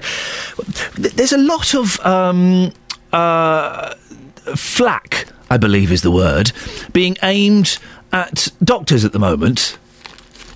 Do you think this is this is a government sabotage to try and uh, uh, upset them? I think doctors, for the most part, there are some idiots. Let's be honest, and who knows what happened in that doctor's surgery in Milton Keynes? We've heard rumours. We'll get to the bottom of it, but. Most doctors, most doctors are pretty good, all things considered. I don't think they get paid enough. I don't want to get more abuse on, on Twitter and Facebook. You idiot. Go and live in the real world. You earn more than politicians. Not on this job, I don't. But I don't think doctors get paid enough. Doctors save lives. They save lives. Don't raise an eyebrow at me. They save lives. What do we do? What do you do? I present a radio show. It's not that important, is it? Really, in the great scheme of things. Six week school holidays under threat as heads get new powers. Oh, for goodness sakes. The Daily Mail. Andy Murray has won a tennis match. That girl we were all talking about, whose name we've already forgotten, has not won a tennis match. Who was she? I don't know. Remember that girl that was quite good at tennis? No. £10 test predicts the baby blues. British scientists hail breakthrough for mothers to be. But there is a story on the front, that, page 26. Are your tea bags destroying the planet? No. Page 26 does not agree. We turn to page 26. The new enemy of the planet, your tea bags. Oh, for goodness. Some environmental activists get worked up about rainforests. Others worry about the plight of polar bears or the peril of rising sea, uh, sea levels. But for Diana Fox Carney, economist, green guru, and wife of the new governor of the Bank of England, the issue that gets her really, really hot under the collar is the humble tea bag. She describes the leaf filled sachets as one of her pet hates and says, yes, they are an environmental disaster. You are joking, aren't you? You are joking. It's tea bags! Yes, they can be pretty and convenient, she says on her blog, but do we really need an extra 40 centimetres squared of bleached and printed paper with every cup of tea? Yes, we do. It's a cup. Of, it's a tea bag. Not getting rid of that, love. The Daily Express. Free banking to be scrapped. Meddling EU's plan will send charges soaring. And the Sun. Wow, this is the front page of the Sun. Have you seen this? Ramadama ding dong. Ramadama ding dong. Muslim call to prayer on TV. Shock horror. Channel 4's daily broadcast. Stunt could inflame tension. This is the Channel 4 stunt. Channel 4 yesterday revealed it will broadcast the Islamic call to prayer every morning during the holy month of Ramadan. Shows will be interrupted for the chant. Last night, Channel 4 was accused of a cynical publicity stunt which could inflame community tensions. Uh, how? How is that going to inflame community tensions? I would suggest the front page Ramadama Ding Dong could inflame more community tensions than Channel 4 playing the call to prayer for a month. Um, uh, I don't know. What do you think? Quick straw poll, dear listener. Are are you inflamed by Channel 4 playing the call to prayer twice a day for a month? Or are you more upset by the headline Ramadama Ding Dong? Although it's quite fun to say, if I'm completely honest. Rolls off the tongue. 08459 455 555. Or send me a text, 81333. Start your text 3CR. Travel news for beds, cards, and bugs. BBC Three Counties Radio. Bit like saying you're enraged by songs of praise.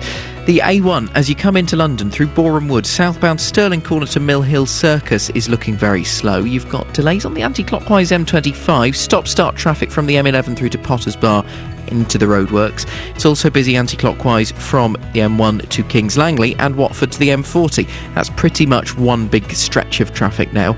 Southbound M1 looking slow from the Luton Airport spur around junction 10 toward Redbourn at junction 9. And problems if you're heading a bit further north on the M1. We've got queuing traffic. It is partially blocked by an accident between junction 15A at Towcester and 16 at Daventry. So if you're heading up toward Northamptonshire this morning, it's looking slow through there. Adam Glynn, BBC Three Counties Radio. Thank you, Adam. Coming up to 7.30, News and Sport now with Catherine. Across beds, Herts, and bugs. This is BBC Three Counties Radio.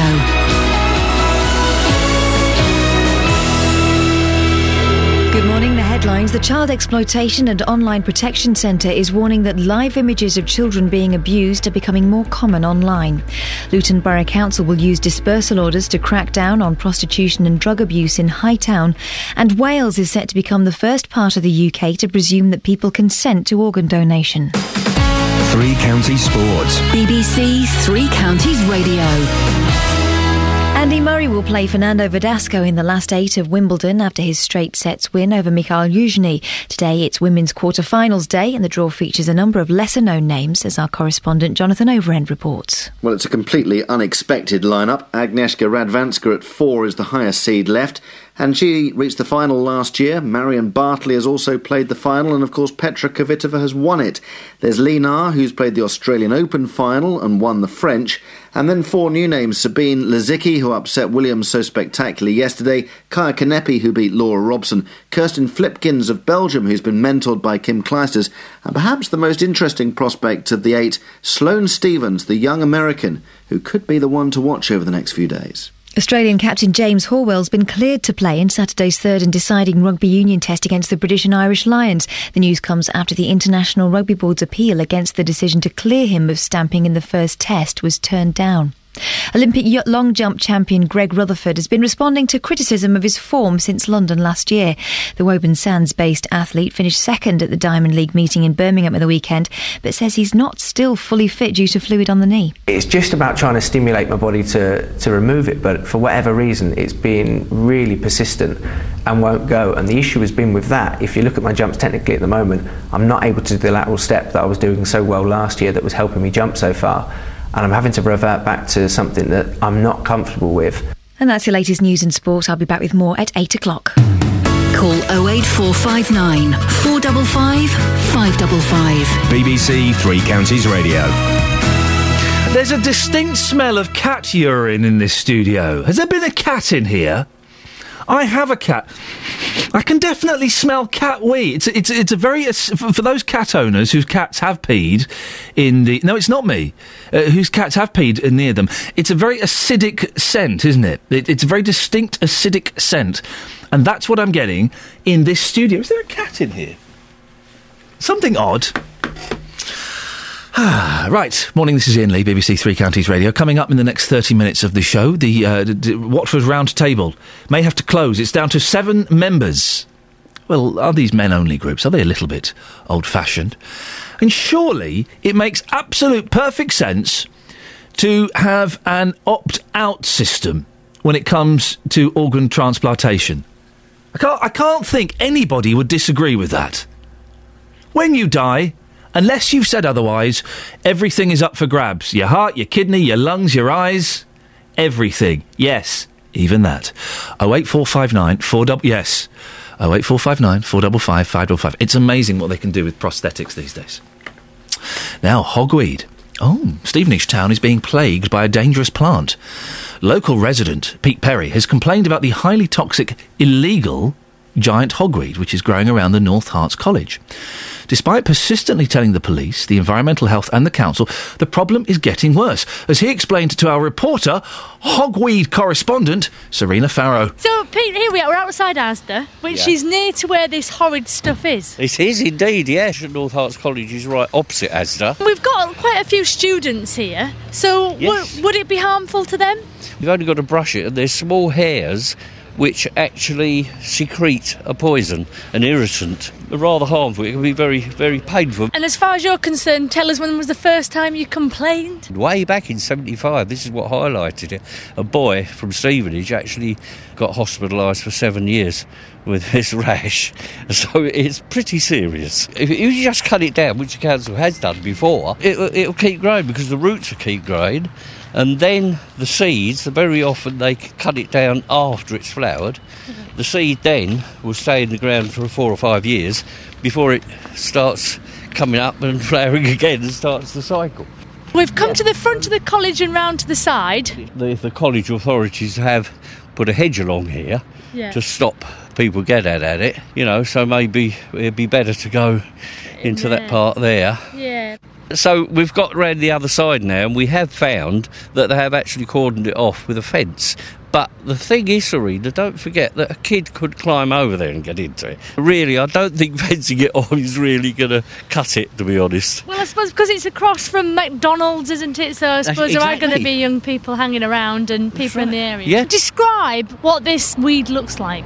cow parsley. And even, you know, you get forms of it in the garden which, with pretty coloured flowers on top, umbrella flowers, a lot of people call them. It is umbrella, but white. These are creamy white, aren't these they? These are creamy white and they can grow up to 10 feet tall. So you can't miss them really. It's like a giant cow parsley. And well, it's like a little mini um, umbrella as well, isn't it? It kind It of is. stalks up, green That's right. stalks. It is. It's what they call an umbelliferous plant, which is means umbrella-like. The flowers all grow on a stalk like an umbrella, but they look lovely from a distance.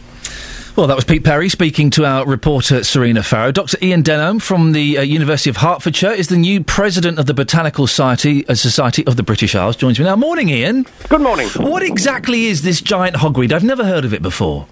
Well, it is, as we've heard, it's a member of the umbellifer family, like a bit like a giant cow parsley, very, very imposing. Uh, it's not native to Britain, it's native to the mountain range between Russia and Turkey.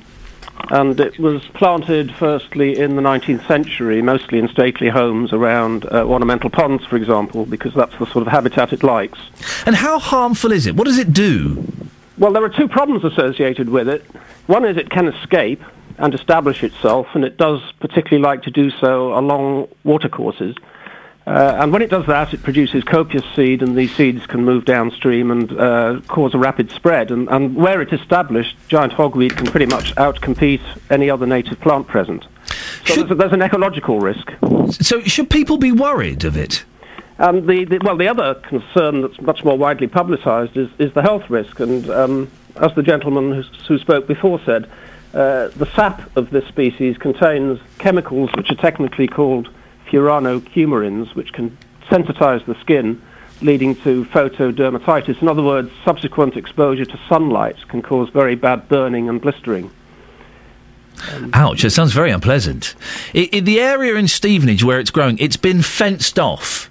Is that enough? Well, it's very difficult to comment without knowing uh, the location. It, the risk assessment would very much deter- be determined by the likelihood of access and members of the public encountering the plants. You have to encounter them physically for the damage to occur.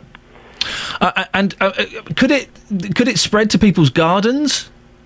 It produces very very large number of seed, um, and potentially yes, it can it can turn up anywhere. Um, And what do you do? What do you do to control it, Ian?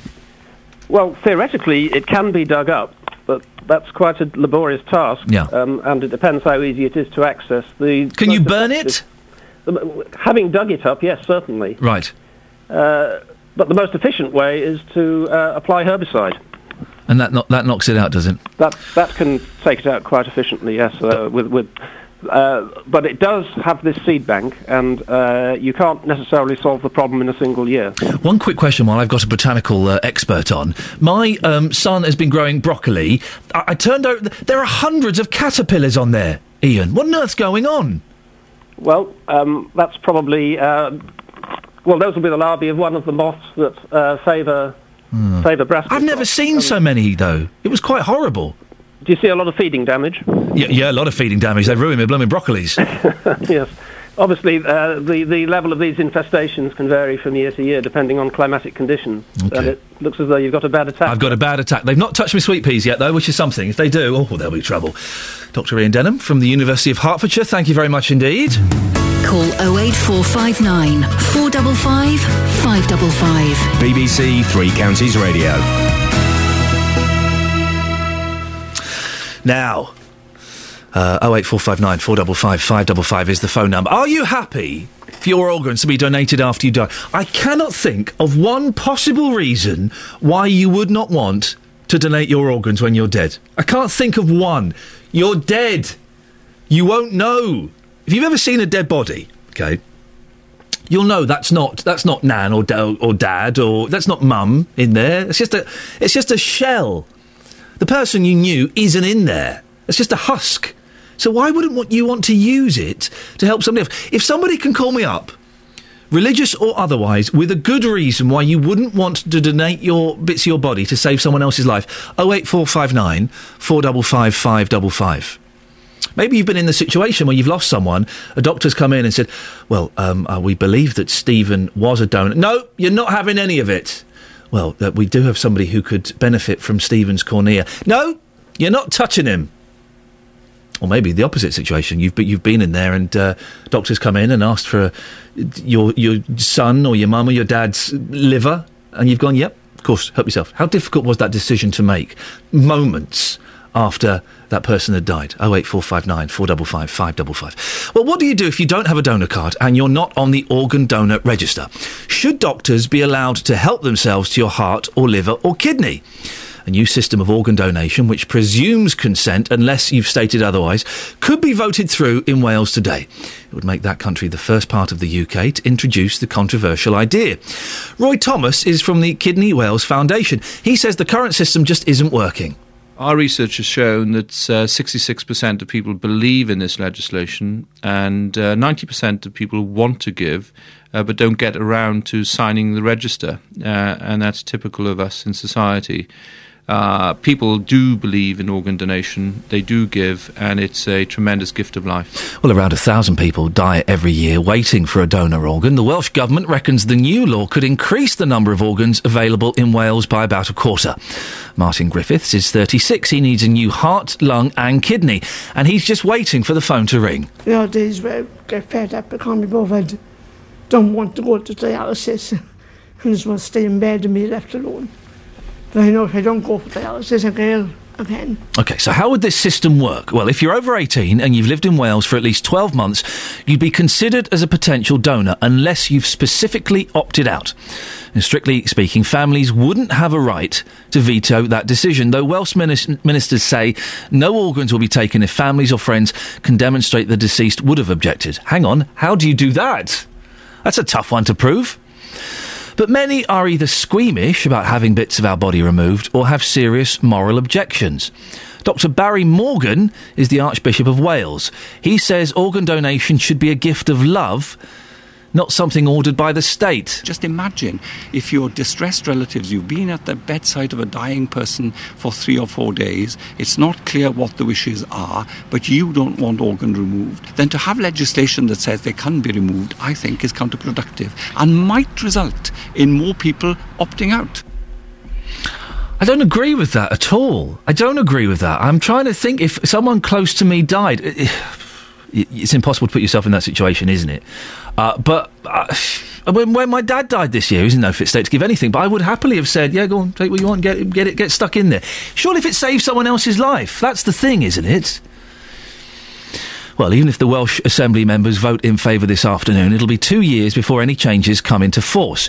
The Department of Health in England says the idea of an opt out system was considered in 2008, but the Organ Donation Task Force, what? Advised against it. Critics say it simply adds to the distress of bereaved families, but supporters say it makes no sense to be buried or cremated with all your organs when they could be used to, save lives. So this morning, should organ donation be compulsory unless you opt out? I genuinely think there is no argument for not donating your organs. There's no argument. What- uh, I mean, I guess the most common thing is the emotion of not wanting a loved one cut open. What they do is pretty gross. Okay, you're not going to see it, and they'll do a pretty darn good job of making sure everyone, you know, that, that things are sewn up and that person looks pretty much as good as new. They can do a lot of things with makeup and stitches. There can be no reason for not donating someone's organs. I'd love to hear from you if you've said no or if you said yes. 08459 455 555. You can text as well, 81333. Start your text 3CR. Got some Facebook comments on this. Ruth says yes, everyone should be on the register automatically and it should be opt out and not opt in. People can be selfish in their grief and not think of others. My sister died, and when we made the decision to give her organs, it was too late. We were able to give corneas, though, but if the decision had been made already, it would have been a lot easier. Jenny says not only should consent be assumed automatically unless someone opts out, family should not be allowed to overrule the deceased's wish. A friend of mine comes from a Jehovah's Witness family, but does, she does not conform to their beliefs. Despite having registered as a donor herself, her parents would be allowed under the current system to overrule because of their religious beliefs, not hers. 08459 455 555. Travel news for beds, Herts, and Bucks. BBC Three Counties Radio. Still some problems a bit further north on the M1. If you're heading up toward Northamptonshire, it's partially blocked by an accident between Towcester at junction 15A and Daventry at junction 16, and traffic's looking slow. Across the three counties, though, things running really quite well on the roads this morning. We have no major issues on the M1 as you come down toward London. It's running nicely. A little bit of slow traffic from the Luton Airport spur toward Redbourn, junction 10 to 9. Speed sensors aren't picking up any other major issues. It's all looking quite clear on the A1M. Quite slow on the A414 in Hertford, mainly on the eastbound side as you head toward Ware. Westbound looking a little slow as well. At London Colney and the A414 is looking busy coming toward the Park Street roundabout. No problems for the M40, but the M25, you've got patches of traffic that start back in Essex at the M11. It's stop start from there through to the roadworks. Potters Bar at junction 24 looking busy. Then you've also got queues roughly from the M1 at junction 21 round to the M40 at junction 16. Adam Glynn, BBC Three Counties Radio. Thank you very much, Adam. More from him just before 8 o'clock. Right, 7.46, Tuesday the 2nd of July. I'm Iain Lee. These are your headlines on BBC Three Counties Radio. The Child Exploitation and Online Protection Centre is warning that live images of children being abused are becoming more common online. Luton Borough Council will use dispersal orders to crack down on prostitution and drug abuse in Hightown. In sport, James Horwill is available to captain Australia in Saturday's Test match against the British and Irish Lions after being cleared of stamping on Alun Wyn Jones in the first Test in Brisbane. What lovely people. Coming up before 8 o'clock are men only clubs like the Round Table a thing of the past. We'll talk about that and more after the weather with Kate Kinsella. Beds, Herts, and bucks weather. BBC Three Counties Radio. Good morning. We've seen some brightness this morning, but the cloud is filling in the gaps in, in the cloud uh, to make it rather a dull picture. Now, we'll get some brightness through the course of the day, increasing risk of maybe a little spot or two of light rain, but to be honest, it's likely to stay predominantly dry through much of the day anyway. Temperatures rising up to around 19 Celsius, 66 degrees in Fahrenheit, but the wind will increase through the afternoon, so becoming quite blowy. Now, overnight, that's when the rain arrives, or later on this evening actually, and continues through the night. Some of it quite heavy. Good news for gardens. We'll get a bit of a soaking overnight, and the minimum temperature down to 12 Celsius, 54 degrees in Fahrenheit. Now, this rain will turn back into light, patchy, drizzly rain uh, first thing tomorrow morning, but eventually it will dry out, and uh, it's an improving picture. Some sunny spells to follow tomorrow afternoon, and a maximum temperature of 21 Celsius. Thank you very much.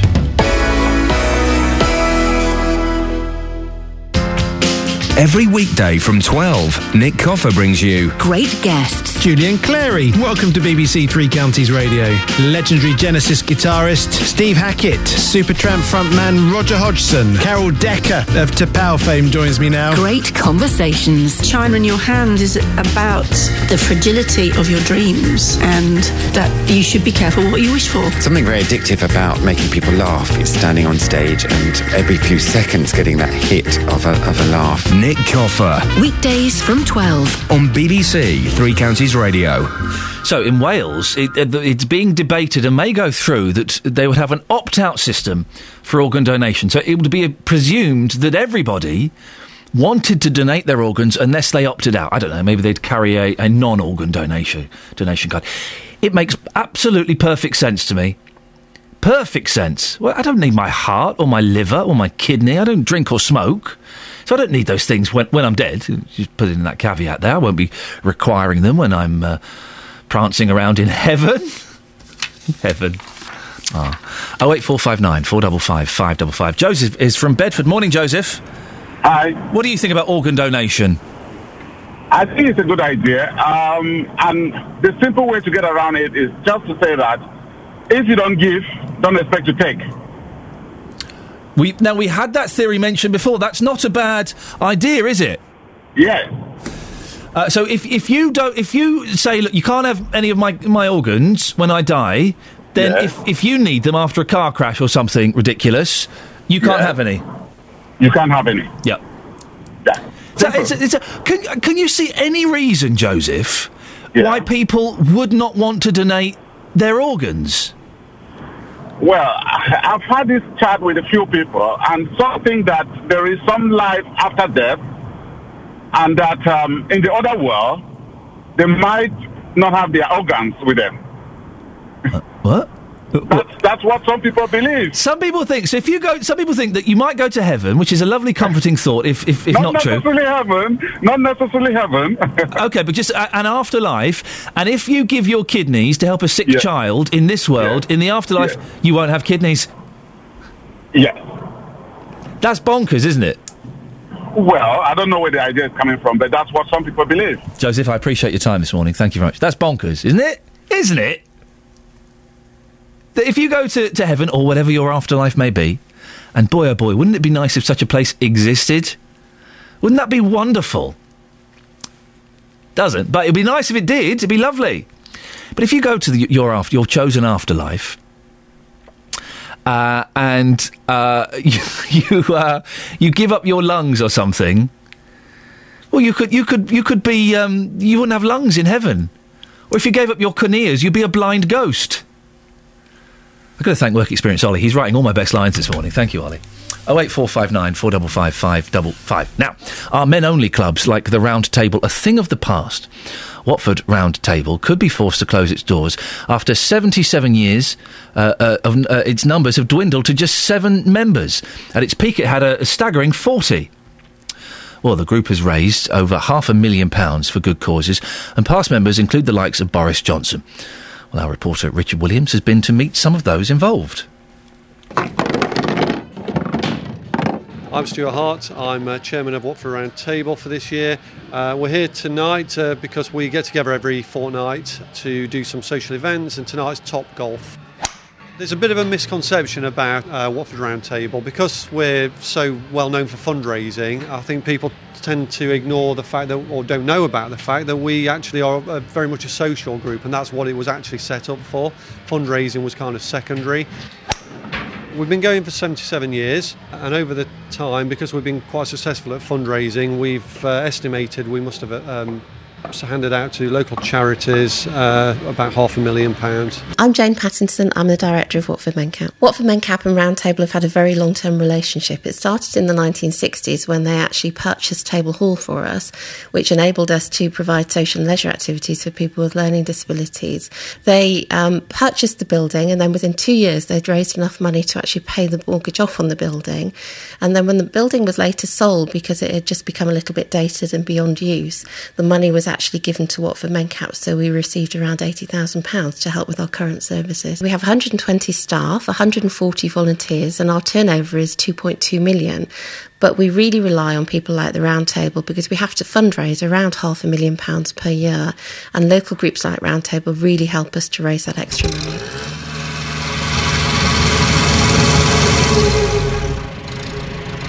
Reach Out Plus is a charity which has benefited from Watford Roundtable's help. They take disadvantaged children on canal boat trips. Alan Pedder is their waterways manager. The boat we're on today is called Sheldrake 3. Uh, we take young people away via our Enable programme on a supported trip on the canals uh, up to a week long. Helps them with their self confidence, they learn new skills. Watford Roundtable have been supporters of ours for a great number of years. 25 years ago, they bought one of our first boats called the Fellowship of Watford. Since then, they've made regular donations to us. The last one of £1,000, which came in recently, has paid for two young people to go on a supported holiday on the canals for a week.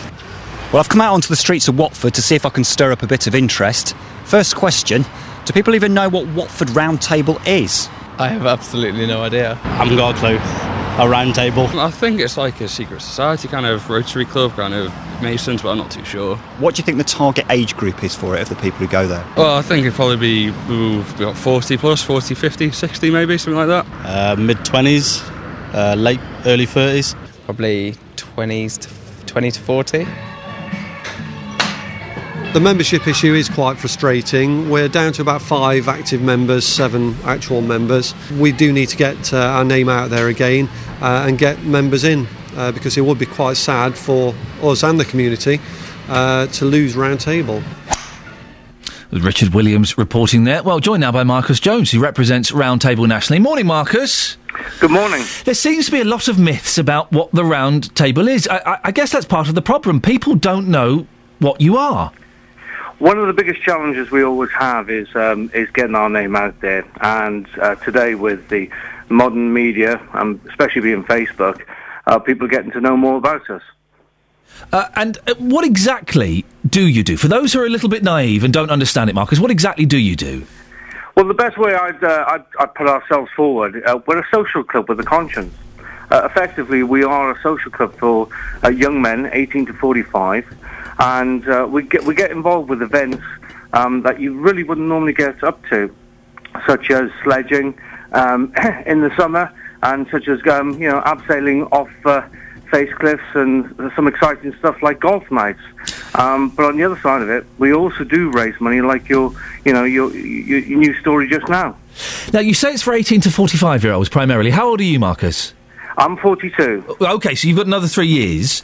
Do, you, do, you, do you have many 18 year olds there? We we do have 18 year olds, and in fact, you know, my stepson is 21 years of age, and and he's joined Roundtable this year. So we are finding that we're appealing to a younger audience, and very importantly for your listeners this morning, anybody under the age of 26 gets the first two years membership free. Oh, that's, uh, now there's a little bo- bonus. How much does it cost after that? Uh, it's £99 a year after that. But as I say, you know, appealing to a younger audience, and we all know money's difficult these days. Yes. Um, two years free under 26. It's a great kind of advert out there, which we're promoting more and more every day. Uh, Watford has only got seven members, five active members. How many members have you got nationally in England? Uh, we're just we're just under the 5,000 members at the moment. We're growing. We're growing for the first time in many years, um, which is great. I think that every association out there with membership is always looking for new ways to continue that growth. And I think this morning and listening to uh, you know your stories is a great way of promoting what the guys do within the community. Um, so thank you for promoting them. But also, you know, there are clubs all around your locality that really do want to make a difference and add something to the community. Is it men only, Marcus? Roundtable is uh, men only. However, we do have sister organisation, which is Lady Circle.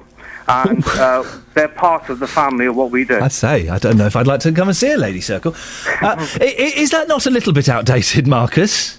Well, no, I, th- I think when you look at it, and, and as I say, we do have a sister organisation, Lady Circle. Again, yes. You know, you know, 18 to 45 uh, year old men can come to do what they want to do. They can come and learn new skills. I've certainly learned new skills whilst being part of Roundtable. Um, so it's not outdated. It's the formula we've got that does work.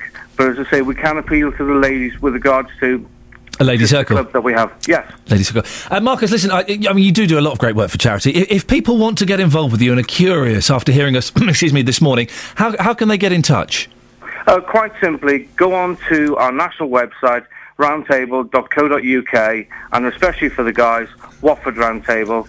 Um, go onto their website and their Facebook, um, and you can see all the good work that everybody's doing around the UK. And if if anybody wanted to um, have a look at a lady circle, what would they do? Uh, Same- Lady same- Cir- yeah, exactly the same. Go onto their website, ladycircle.co.uk, see the website, and there's a uh, there's an email there and co- a connection for numbers to get hold of for the membership. Marcus, I, I appreciate your time. Thank you very much. Marcus Jones, representing the Round Table and the new organisation I've heard about, the Lady Circle. Travel news for beds, Herts, and Bucks. BBC Three Counties Radio. Heavy traffic on the M25 at the moment. Clockwise, it's looking slow into the roadworks section. Anti-clockwise, pretty busy through the works as well, with queues tailing back into Essex. It's looking slow as you continue your way around the M25 anti-clockwise as well. And if you're going to be heading as far as the M40, it's pretty much slow from roughly junction 21 at the M1 down to the M40 at junction 16. It's not solid queuing traffic, but you've got lots of patches of slow-moving traffic stretches there. Looking at the A414, it's uh, quite busy at the moment as you go through London Colney. It's also looking slow in Hertford. As for the 404, that's looking slow on the sensors as you come from High Wycombe down through Marlow and off toward the M4. Trains, a couple of issues. London Midland, 15 minute delays, Euston to Milton Keynes Central. This is a signalling problem at North Wembley. Virgin affected as well, possibly delays of up to half an hour. Adam Glynn, BBC Three Counties Radio. Thank you very much, Adam. Someone who's. I can't do a line about lady circles, I'm sorry. On FM, AM, online, and digital radio. This is BBC Three Counties Radio.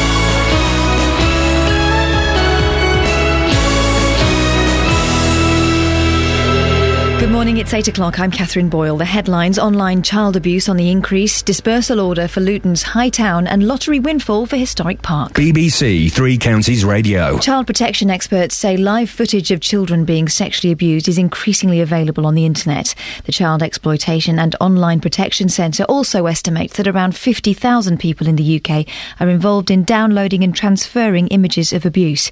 Here's our Home Affairs correspondent, Danny Shaw. Last year, CEOP received reports relating to 70,000 indecent videos and still images of children being shared on the internet, double the number the year before. One significant emerging problem is of sexual abuse being streamed live on services such as Skype. Experts say vulnerable families from overseas are paid to set up access to children via webcams, with organised crime groups sometimes involved. CEOP says it's also particularly concerned about the growing use of encrypted computer networks known as the hidden internet to store and send indecent material because it makes it harder to trace abusers. The Welsh Assembly will vote today on whether to introduce presumed consent for organ donation. Ministers believe the change could result in a 25% increase in the number of transplant operations. The council in Luton has given the go ahead for a special enforcement zone to be created in an area of the town blighted by prostitution. In the last 14 months, there have been over 600 incidents of antisocial behaviour reported in Hightown, including curb crawling, drug dealing, and intimidation of local residents by young men. Police have been given the power to order anyone they suspect of antisocial behaviour to leave the area. A senior MP is warning that the current timetable for building the high speed 2 rail line through Buckinghamshire is complete madness. Labour's Margaret Hodge, who chairs the Commons Public Accounts Committee, says it's unrealistic, and her views are echoed by Joe Rukin from the Stop HS2 campaign. when you're getting that sort of criticism, and you're getting criticism from all of these independent bodies, all the independent economists, all the independent environment, the environmentalists, eventually they are going to have to listen. Milton Keynes has a disproportionate number of people being injured as a result of falling over. That's according to the council, which has set up a falls prevention strategy and implementation group in a bid to buck the trend. Houghton Regis's Houghton Hall Park is set for a facelift thanks to a cash windfall from the Heritage Lottery Fund. The council hopes the restoration, which will involve the creation of a working kitchen garden and formal garden, will boost community pride. In sport, James Horwill's available to captain Australia in Saturday's third and deciding test match against the British and Irish Lions after being cleared of stamping on Alun Wyn Jones in the first test in Brisbane. The independent appeal officer, Graeme Mew, dismissed the International Rugby Board's appeal against the original decision to clear Horwell. The weather mostly dry with sunny spells and a top temperature of 19 degrees Celsius. That's 66 degrees Fahrenheit. Get the latest news and sport online at bbc.co.uk slash three counties. You don't know how lightly you got off in that introduction to the news, Catherine. I think I do. Okay. BBC Three Counties Radio.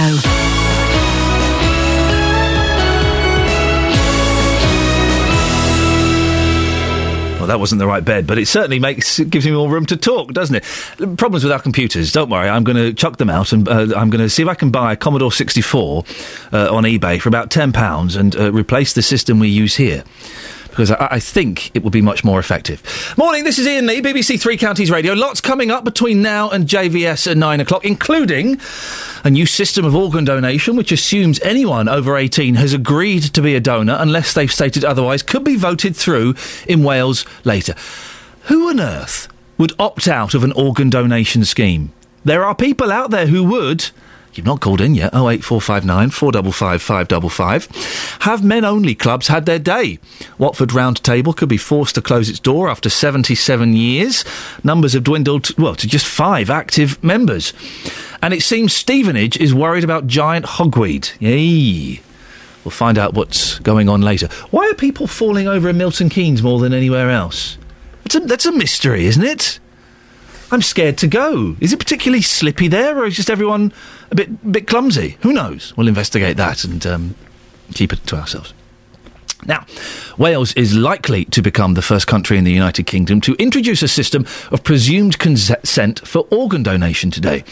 If passed, the new law will mean people need to opt out rather than opt in to the organ donor, donor register. Earlier, our reporter Sophie Solaria went out to find what you think and asked, should organ donation be compulsory unless you opt out? Uh, yeah, I think it's a good idea. Yeah. it's a good idea. I don't need them anymore, do I? As long as they're healthy organ, yeah, it gives someone else a chance. And I suppose you'd opt in don't really matter to you when you're gone, does it? If it does someone else a favour, then it's it's good, isn't it? Like, really, when you die, unless they can't use them, they should be able to use them. I think it should be net like mandatory, really.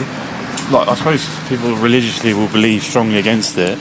However, I just don't think it's not necessary to have the organs when you're dead, is it? And someone else might not die because they could use yours.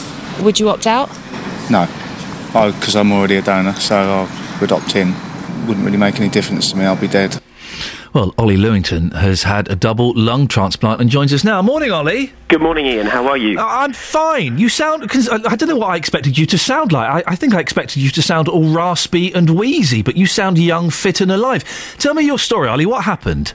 Well, if you'd spoken to me five and a half years ago, I would have sounded wheezy and raspy and probably wouldn't have been able to talk to you for very long. But uh, in November 2007, I was given, I think, the greatest gift that anybody can receive, which was a new pair of lungs, and I'm now as fit and healthy as just about anybody else, I'd what, say. What was wrong with your lungs? Why did you need new ones? I had cystic fibrosis, which is the UK's most common life-threatening genetic disease, and it basically eats away at your lungs to a point where they don't work anymore. And by the time I got a transplant, I waited two and a half years on the transplant list when I'd only been given two years to live. So I was really living on borrowed time, and I think we all knew that, that Christmas 2007 was probably likely to be my last if I didn't receive that transplant in time. How old are you, Ollie? I'm 31 now, and so last year I uh, I turned 30. I got married, and I celebrated my fifth anniversary post transplant. Wow! It was a phenomenal year, and I don't think any of my family ever thought that I would reach 30. I don't think we ever thought it was an age I was going to get. So you were 25 when you thought you were celebrating your last Christmas. How do, do you and your parents, if there's, how do your family cope with with that? Thinking this is the last Christmas you you could be celebrating. I think you everybody copes with it in different ways. We tried not to acknowledge it. I think you tend to live from moment to moment when you're on the transplant list. It's very much a life lived on pause, and so you just take each anniversary as it comes. So I celebrated my 25th birthday in the May, and then I was looking ahead and thinking, well, it's my girlfriend's birthday in August, so I'll see if I can get to that. It's my mum's birthday in October. I'll see if I can get to that. Then I've got Christmas. Then my brother's birthday at the end of January. I wonder if I'll be able to, to make it to there. You just live moment to moment. And so you're on the waiting list for, for lungs for, for two and a half years. Were there false alarms in that period? Did you get phone calls saying, "J- j- pack a bag, we might have something for you? Or was the phone silent? That no, no, it, it rang four times um, while I was on the waiting list, and I had so I had I had four false alarms, which is is relatively common with lungs because they're such delicate organs. Hmm. when they're being transported and when they're being checked to see whether or not they're viable for transplant, you need to have the recipient being prepared so that if they are viable, they can go straight into the recipient and save their life. Hmm. The reality of that means that sometimes you're right ready to go, you're all ready to, to be wheeled down to theatre, and a transplant coordinator comes in and says, I'm really sorry that it's not going ahead. And that is utterly devastating. Just the, the knowledge that you are so close to that new life, and it's it kind of feels like it's been taken away from you. You finally got the, the lungs after two and a half years. Uh, I, I would imagine it's. Uh, uh, I mean, it's amazing what they can do, isn't it? As my mum would say, but it is amazing what they can do. They can put some lungs in someone and they work. But i- i- Is it painful afterwards? What's the rehabilitation like after after you've had that operation? Well, yes, it is painful. I think if you essentially get cut in half and have two of your major organs removed and replaced with someone else's, it's not, you know, it's not a small procedure. It ain't going to be fun, is it? No, exactly. But you know, everything that I went through the uh, the six weeks that I spent in hospital, the three or four months I spent recovering and getting back up to speed afterwards, it's all worth it because I've now got a life that I I didn't dare to dream about when I was on the waiting list because you just didn't know if you were ever going to get here. And what can can you can you do everything like uh, in inverted commas a normal person would do, Ollie? Have you got limitations? Not really. I mean, there's there's a few limitations just in terms of making sure that I try to protect myself from picking up infections and things like that. So you know, going swimming in stagnant water and things like. You know, oh, you've not got to stop when- swimming in stagnant water, have you, Ollie? oh, nuts! Life isn't worth living. Exactly. I mean, the, the biggest the biggest adjustment that I had to make was that I'm not allowed to eat grapefruit anymore. That's the one thing that we get told you absolutely cannot do post transplant. That to eat grapefruit. What does grapefruit do? It interacts with the immunosuppressant drug. Oh, okay, yes, I've heard that. Can that you basically put yourself at massive risk of rejecting the lungs. And uh, if it's not too personal a question, uh, uh, have you got a normal lifespan ahead of you? I mean, are these lungs going to last for the next, what, 40, 50 years? No, in Right. short, it's not transplant is not a magic bullet. Yeah. At some point, my body will recognise that it's got these two alien objects inside it, and it will rebel against them and attack them and destroy them. Right. Now, the reality is we have no idea when that's likely to come. It could come in the next couple of weeks. It could come in the next couple of months. It could come 10, 20 years down the line. There mm. are people who've had lung transplants who are now alive 25 years afterwards. So mm. we genuinely have no idea. They, frankly, once you get past the first five years, people tend to, the, well, the doctors tend to say, you're pretty much on an even keel. It's, you know, your guess is as good as ours. Hmm. The- I could talk to you all days. I- uh, Absolutely fascinating. But the, the, the thing, reason we're talking about this today is the opt-out system that, that is possibly being introduced in Wales. What do you think of an opt-out system for organ donation? It's a really difficult one because, on the face of it, it's a really good idea because, as you said, who would opt out of being an organ donor? And, and the reality is that 75% of the country say that they would be willing for their organs to be donated.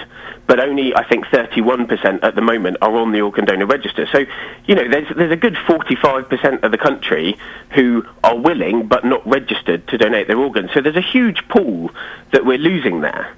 But at the same time, I think that it's slightly misguided in as much as it requires a lot of investment in publicity to make people aware of the fact that their organs will be used unless they have specifically opted out. And actually, the Spanish system is the one that's held up to be the, the sort of paragon of virtue of organ donation. And the guy who pioneered that said that, that their system of presumed consent really didn't make any difference to the rate of organ donation. What made the difference was a huge investment that the Spanish government put into the organ donation system in terms of surgical teams and organ retrieval teams and donor coordinators and a whole raft of infrastructure changes hmm. that they made to enable more transplants to happen. And actually, the money that the Welsh Assembly are going to have to spend within Wales to publicise this,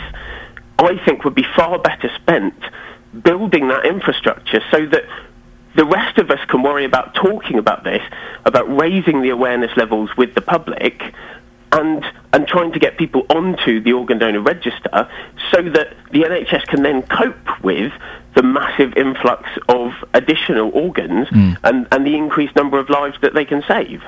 Can I ask you a question? After nine o'clock, my, uh, my colleague JVS is, is going to be talking about this, and he's asking Is there anything wrong with saying no to organ donation? What do you think, Ollie, as someone who's had a lung transplant?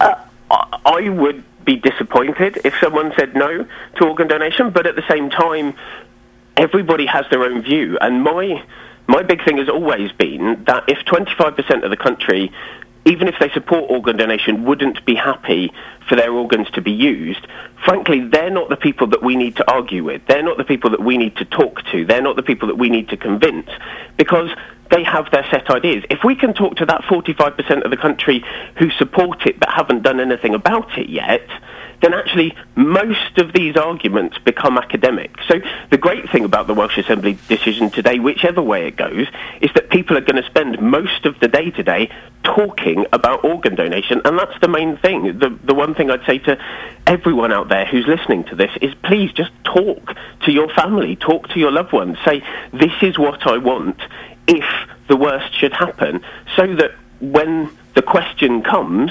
everybody understands what your wishes were. Finally, Ollie, this is just me being nosy. You don't have to answer it if you don't want to. Was there a sense of guilt when you got those lungs because someone died, uh, uh, and and you lived? Was there any guilt associated with that at all? It's a very difficult one. I wouldn't say I feel guilty for it. I came to terms with the fact that actually, regardless, my donor would have died. Nothing that I did by being listed for a transplant caused my donor to die. So those lungs, frankly, would have gone to waste.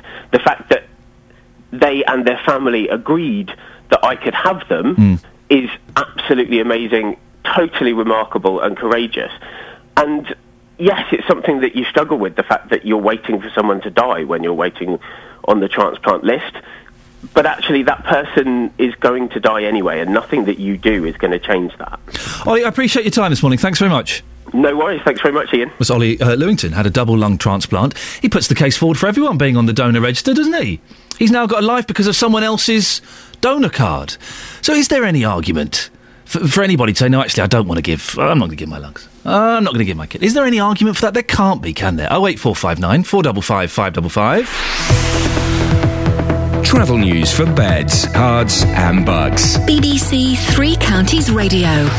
Really slow at the moment on the M1 southbound. It's looking busy as you come from Luton Airport down toward Redbourn Junction 10 to 9. But we've also had a text come in from Phil who said that he was going along the Luton Airport spur, so from Junction 10 up toward Junction 10A, and it's looking really, really busy there. Looking at the speed sensors, it is. Both ways are looking slow, in fact. So whether you're leaving the motorway and heading off toward the A1081 or coming onto the motorway, it's looking busy, and the roundabouts in particular are looking slow. Everything else on the M1 seems to be moving all right for the minute, though. M25, you've got clockwise delays into the roadworks, anti-clockwise looking slow through the works as well, particularly past Potters Bar and around Cheshunt at junction 25. And then you've got queuing traffic as well as you continue round the anti-clockwise carriageway. A patch of it as you go past the M1 at junction 21. Then it's slowed down toward the M40 with a bit of a queue going past junction 16. Then it eases up a little, but probably will slow again before you get to the M4 if you're heading that far round. Everything moving quite nicely on the M40 for the minute. Delays on the A404 though from High Wycombe toward Marlow. And then on the trains we have problems for London Midland. 15 minute delays Euston to Milton Keynes because of a signalling problem at Wembley Central earlier this morning. They've sorted it out. Residual delays for the minute and it's affecting Virgin services as well. Adam Glynn, BBC Three Counties Radio. Thank you very much. Right, 8.17. It's uh, Tuesday, the 2nd of July. I'm Iain Lee. These are your headlines on BBC Three Counties Radio. Child protection experts say live footage of children being abused is increasingly available on the internet. Luton Council has given the go-ahead for dispersal orders to be served in the town's red light district. In sport, Australia Rugby Union captain James Horwill says he feels vindicated after being cleared to play in the deciding test against the Lions on Saturday. The weather today for Beds, Herts and Bucks mostly dry with sunny spells and a top temperature of 19 degrees. Coming up, moves are underway to try and prevent the number of people falling over and injuring themselves in Milton Keynes. What? BBC Three Counties Radio. Your local stories. I have a friend who runs a hairdresser's, and one of her members of staff is stealing the takings. So, what would the advice from the police be? We'll find out, Sally. Your local life. Yesterday, we were talking about the problem of shoplifting. So, what can you do if you have staff who, um, to put it eloquently, are a bit light fingered? Your local radio station. The one thing which seems to actually solve the problem for them, they all said, was I put in CCTV cameras. This is BBC Three Counties Radio. Jonathan Vernon Smith is here, looking very smart. I've got a bit um, deaf in one ear as well. What's going on What's here? going on in here? Sabotage. The computers are, fa- are failing. The earphones are failing. I worked at another BBC radio station at the weekend. Let's Oh, just yes. say. The um, facilities were very, very luxurious. Were they? There was. I had someone to give me a foot massage while I was on air. Oh, It was incredible. Really? Yes. How nice. Halfway through, a gentleman came in and said, I'm popping out to uh, get a posh coffee. Would you like one? Yes, I would like one, please. Incredible back rubs, the, the works. Oh. Well, all paid for by the licence payer as well, which made it even more satisfying. I wasn't paying for it. Th- th- this lot were paying for it. Well done, them. They provided foot massages on the licence fee? Yes. I don't believe a word of it. I did. They had those chairs. You know those chairs where you sit down. You get them in garden centres, and everyone tries them, but never buys them. The chairs where you sit down. and you don't- no one buys them. I So know they're a lot of mean, money, though. but they, they're nice to try for ten minutes. You sit down and you press it, and it gives you a back massage. Have you ever been to New York? Um, in America? Yeah. Yes, I've been there. Yes. They've got a, a shop. Have you been into Bed Bath and Beyond? I've not been there. I no. love Bed Bath and Beyond. Yeah. Whenever I go to the States, I always spend hours in Bed Bath and Beyond, and they have What kind of stuff do they do there? Well, everything for the bed, the bath, and beyond. Uh, they've got a whole array of those massage chairs all Yeah. lined up, Yeah. and you can just because after you've had a day walking around New York, you know you're a bit stiff and achy. Yep. So always make sure you plan a trip to Bed Bath and Beyond. Yep. Just after lunch, have a massage in the chair. The thing is, because they love the, the English accent anyway, but you sound quite posh English. They think I'm Australian because I speak a bit common, but you sound, they must love you, you over there. They must think you're an eccentric millionaire. Well, I always I always play up to it. Of course bit, you You do. know what I mean? Hello there, my good man. I'd like a finest room in your hotel, please. oh, I bet you're fun in New York, not in England. no, I, you're, you are fun in so many many places. Oh, oh, thanks very much. I, I know, but that was meant as a compliment. It came out as an insult. What's on your show today? Well, uh, picking up on the organ donation story this morning, Yep. uh, it's a subject that I'm very passionate about. I'm going to try to, to bite my lip a little today. Okay. I tend to get on my high horse. It's one of those subjects I, I can't keep quiet about. It, it's hard if you have any shred of intelligence. It's hard to be uh, impassionate about. I'll say it. I know you won't. I'll say it. Go on. well, from nine this morning, is there anything wrong with saying no to organ donation? Uh, Wales, as you've been discussing this- morning, could become the only country in the UK to introduce an opt out system for organ donation if politicians vote to change the law later today. The Welsh Government wants to introduce a system where everyone's organs will be taken when they die, unless they've specifically requested not to be a donor. Well, from nine this morning, I want your views. Is there anything wrong with saying no to organ donation? For me personally, I can't understand why anyone would rather see their loved ones or their own organs burnt or buried when frankly they could go to saving other people's lives. Hmm. I can't understand it. Hmm. But perhaps you can. And perhaps you totally understand why some people really have a, a major problem with it. I'd like your views from nine this morning. Is there anything wrong with saying no to organ donation? When Iain finishes, I'll start, but the same same number applies 08459 455 555. Wouldn't it be good? and I'm going to suggest this to the bosses uh, via email. I don't meet them face to face. Uh, But if each show had its own phone number. Can you imagine? It would just keep people on their toes a little bit, wouldn't it? And if, if Oh. they called this number after nine, they'd get my answer phone. That'd be nice, wouldn't it? Well, it's certainly a different idea. That, it, it's not been introduced, though, so this is the number you need to call. Call 08459 455 555. BBC Three Counties Radio. Just said something very rude to Jonathan Vernon Smith. I know how naughty, how naughty of me to do such a thing, I- I- isn't it? Just uh, we've had um, some. Uh, well, look, it's an email on. Uh, don- uh, organ donations here. Our 17. Here we go. Look at this. This is from Karen, and this is the kind of honesty and openness you get when you're doing a show like this. Our 17 year old daughter died in 2007. She carried an organ donation card, so we carried out her wishes. I think it should be compulsory to uh, carry a card, but people should have the choice, therefore, uh, to opt out in the first place. I also say if you do not want to donate your organs, you have no right to have a transplant either. Well, thank you very much, Karen. I'm sorry for your loss, but I'm. I'm I wonder if, if you if someone you, you know has has donated their organs, do, do you get some sense of satisfaction that, negates part of the loss, knowing that they've gone on to help somebody? Oh eight four five nine four double five five double five is the telephone number. Emma's from Milton Keynes on this. Good morning, Emma. Morning, Iain. Emma, would you donate your organs?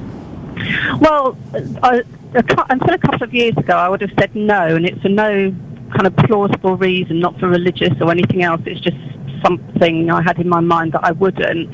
But then I found out that you can actually elect to donate just certain organs. So I've actually got my organ card in front of me, and I, I will give my lungs, kidneys, pancreas, liver, small bowel, tissue, um, but I won't give my eyes and heart. I knew you were going to say eyes, Emma. Well, I have done this in, in various other lives. I've done a phone in about this, and so many people said you can take anything you want, but don't touch my eyes. Why is that? Uh, I no reason. I have really. Um, I would class myself as a fairly logical, sane person. Yeah. But, um, don't know. I don't, it's not that I believe in afterlife. No, I. You don't think you'd be a blind no ghost or idea. It's anything? a gut feeling. Pardon? You, you, you don't. So you- you're not worried about being a blind ghost or anything. That's not the reason. And what was because you, you said you said originally you, you were you were against it personally. A- Again, why why was that? What Uh, changed? Honestly, because I found out that you can elect to only donate Right. certain organs rather than just um, everything. But um, the, the the again illogical thing for me is that whilst I'm alive, um, well, obviously now, um, Are I you sure? will donate virtually anything I can. I've, I'm on the Anthony Nolan bone marrow transplant. Right. Within about a month of it going on, it's about 20 years ago, um, I was contacted to donate bone marrow, which I did. Wow. Um, well done. I'm a regular blood donor, um, and I have a reasonably rare blood group, and conscious that it might help other people, so regularly give blood. I enjoy I enjoy the blood donation. It's fun. It's fun. satisfying It- you, you that, can yeah. feel very very smug with yourself. And you get, you get, you, I always get the little sticker, and I, get, I sit around and have the biscuits and watch a bit of TV, and I chat Oh, to yes, the. I love it, and you are allowed to feel smug for the rest of the week. and, I, and I keep my uh, little bandage on much longer than I need to. and why not? The final question, Emma. Why not the heart as well? That was the other thing you said you would you would keep. I'd love to give a logical reason, but I really can't. I, I really can't. It's just something inside me says don't feel comfortable with donating those organs. There's no logical reason whatsoever. Have you spoken to your family about this? To your family, because I think part of the problem is people don't often tell their husband or their wives or, or, or their their closest No, people my, to them. My, my family um, respect my wishes, but they don't really understand it. Right. My father has actually um, donated his whole body for Wow. um, medical research, Oh. so he's absolutely got the opposite um, view to, view to me, and all my family um, have donor cards, and my um, younger brother sadly died a couple of years ago, and um, the family donated uh, um, whatever organs um, they could find uh, to be useful for other people. So um, family is nothing to do with any kind of family pressure. It's just simply my logical view on it. And was there? and I will. I keep saying the last question. I will let you go in a second. Was there? I, I'm, I'm. You know, losing a brother m- must be an awful thing. Was there any relief from knowing that that, that out of that tragedy, other people were were benefiting? Oh, hu- well, hugely. Yeah. mean, it's, uh, yeah, I mean, any, any any gain that somebody else can get, and your last column, Mr. Lewington was it? Yeah. Um, just a huge inspiration and a good reason for uh, people to donate organs. Well, yeah. When you hear stories like that, where it, it's happened and it's worked and it's given someone a life who was going to die, uh, it does. Emma, thank you very much. Emma from Milton Keynes. We'll speak to Andrea after after the news. Uh, Emma from Milton Keynes. Uh, uh, I've heard this so many times. Yeah, I wouldn't give the eyes. I wouldn't give the eyes. Um, and there is no logical, scientific, rational explanation for it. Is? I didn't know until quite recently you could donate your eyes. You can help people see. Isn't that amazing? It is amazing what we can do. But uh, 08459 455 555. What you, you heard what Emma said there? A, few years ago, she was against organ donation. Now she's pretty much for it. Th- But, but the heart and the eyes, she's keeping those for herself.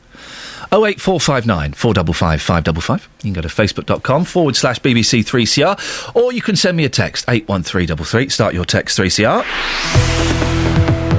Travel news for beds, cards, and bugs. BBC Three Counties Radio. Some delays on the A1 from St Neots toward the Black Cat roundabout. It's definitely looking slow and it's pretty busy from there down towards Sandy as well. Into Bedford, you might find it a little bit slow as you travel in from Bromham. The A428 looking just a little bit slow, and then onto the A4280. Actually, it starts to ease off once you get right into Bedford.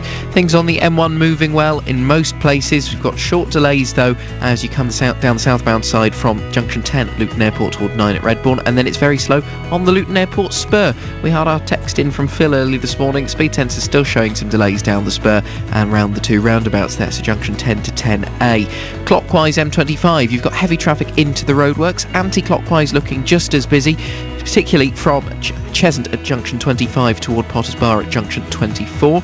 You've then got slow-moving traffic past the M1 at Junction 21 and some further delays as you go past Rickmansworth and down toward the M40. Looking at the A1 into London, still queuing in Borehamwood, Stirling Corner down toward Mill Hill Circus, and 15 minute delays for both London Midland and Virgin train services, Euston to Milton Keynes Central, after a signalling problem earlier this morning at Wembley Central Station. Adam Glynn, BBC Three Counties Radio. Across beds, Herts, and Bucks. This is BBC Three Counties Radio.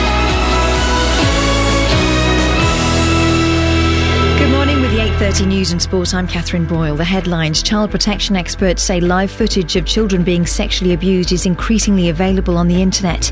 Luton Borough Council has given the go-ahead for dispersal orders to be served in the town's red light district and the Welsh Assembly will vote today on whether to introduce presumed consent for organ donation. Three Counties Sports. BBC Three Counties Radio. Australian captain James Horwill's been cleared to play in Saturday's third and deciding rugby union test against the British and Irish Lions. Our correspondent Ian Robertson reports. There was a great deal of surprise when James Horwell was cleared after he was cited for stamping on Alun Wyn Jones during the first test. The QC from New Zealand who heard the case concluded that on the balance of probabilities, he could not find an intentional or deliberate action of stamping or trampling. The International Rugby Board appealed against this decision. Today, Graeme Mew, the independent appeal officer, rejected that appeal.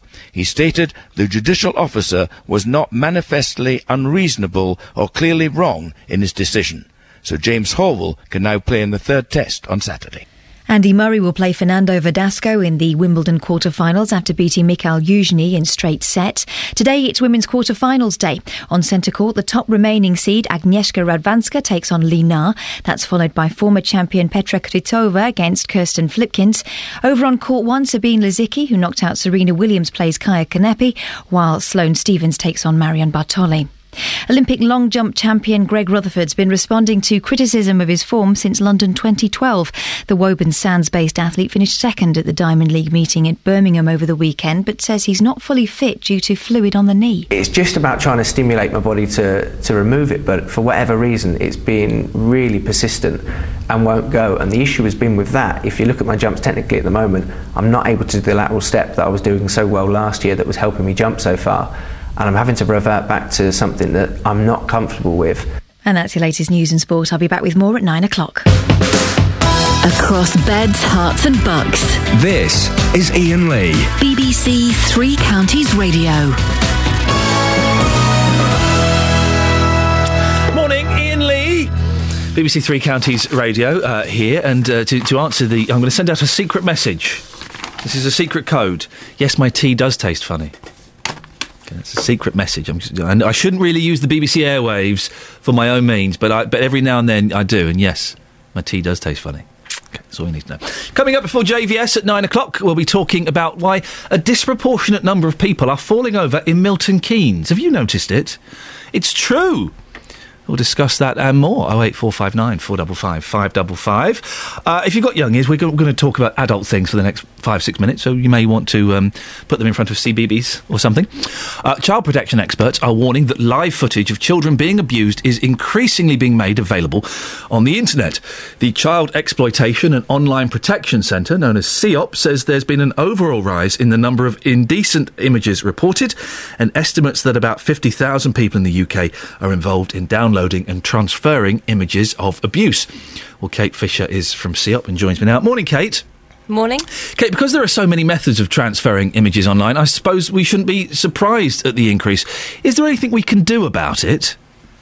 Well, I think it's important to point out that although we have seen an increase, um, and there's been a twofold increase in the previous year, um, I think it's important to say that most of those images um, will be circulated a number of times, so they won't all be unique images. Um, there's certainly plenty we can do about it, and we at CEOP, along with our law enforcement partners and our industry partners, um, that's what we do on a daily basis. We try and uh, track down those offenders that are um, wanting to harm children and safeguarding children at the earliest possible opportunity. How easy is it to track these people down? Well, with technology developing at such a pace, it's always a challenge, but we're very lucky in that we have a number of technological experts who can look at the new technology, look at ways that offenders will try and exploit it, and then we can try and exploit it ourselves. There, there have, been talks over the weekend of some of the big internet service providers um, uh, offering an opt in service. So the, the, the, the, adult material wouldn't be accessible unless people opted in. Uh, are things like that going to help in this situation at all? Well, I think everything that the internet industry can do and everything that we can do as law enforcement helps us to look at new ways to tackle the problem and to hopefully protect more children. And what, what powers do you have, Kate? What, how, how can you punish these people once you catch them? Well, obviously, we have all our legal uh, legal powers in the UK, and we also work with law enforcement internationally, and we're constantly looking at new ways to try and um, improve legislation, which means that we can um, catch offenders uh, quickly and um, with protecting those children at the same time who they may want to offend against, and so that we can bring them to justice and make sure that justice is served. Kate Fisher from CEOP, thank you very much indeed. Call 08459 455 555. BBC Three Counties Radio. Organ donation. There's no reason, is there, to not donate your organs? I, what's what's the religious argument? We've had a couple of religious people saying, well, you know, no, we're against it. What is the religious argument? Surely, surely. Hey, the Good Samaritan, anybody? Aren't we supposed to help people when we can, those who are less fortunate than ourselves? Uh, If you're going to heaven anyway, what's the what's the point of carrying a full set of organs with you? Andrea's in Hitchin. Andrea, what, what do you think about all of this? Well, I, I, I'm afraid I agree with the uh, the Welsh that it ought to be an opt out, not an opt in. Don't be afraid to agree with the Welsh, Andrea. We all do it at some point. I don't do it very often. No, no. it- it- don't do that. So, it, can you think of any logical reason why somebody wouldn't want to give away their organs uh, when they died? I think they're frightened of you being mutilated. I think that's I think that's what ultimately it comes down to. I mean, the thing that the thing that probably um, upsets me more than anything is things like corneas. Um, uh, do people think their eyes are taken out? Because it's not quite like that. What what happens? Because I, I assumed that your eyes were taken out. What what do they do? Well, I'm assuming they take the bit they want and they put the rest back. No, no. C- Do they not use the whole the whole eyeball? Not, as, well, not as far as I'm aware. And- If they, you... they're going to put something in its place, aren't they? So, and you're dead. well, exactly. Though you are dead. To you. You've not got to read a map up to heaven or down to hell. Uh, Andrea, can I just check? When, have you got any medical training? No. Okay, so no, no, we're, in that, no, in that case, we're both coming from the same place. We're literally groping around in the dark, perhaps in more ways uh, than one. I don't know. If we've got 23 minutes. If we can find a doctor or, who can tell us, uh, do they take the eyeball or, or not?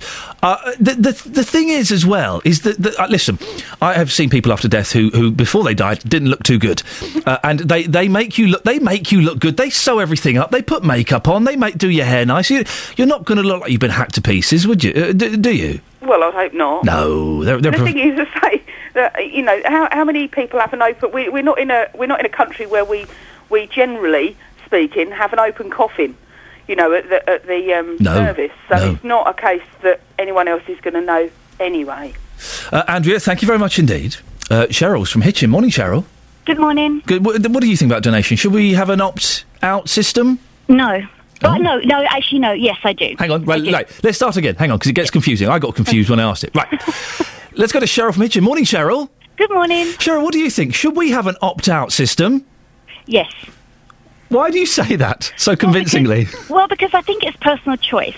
Um, for me, I will. I'm donating everything. They can have anything they want, whether it be for donation or whether it be for experimental. Yeah. However, my husband feels completely the opposite.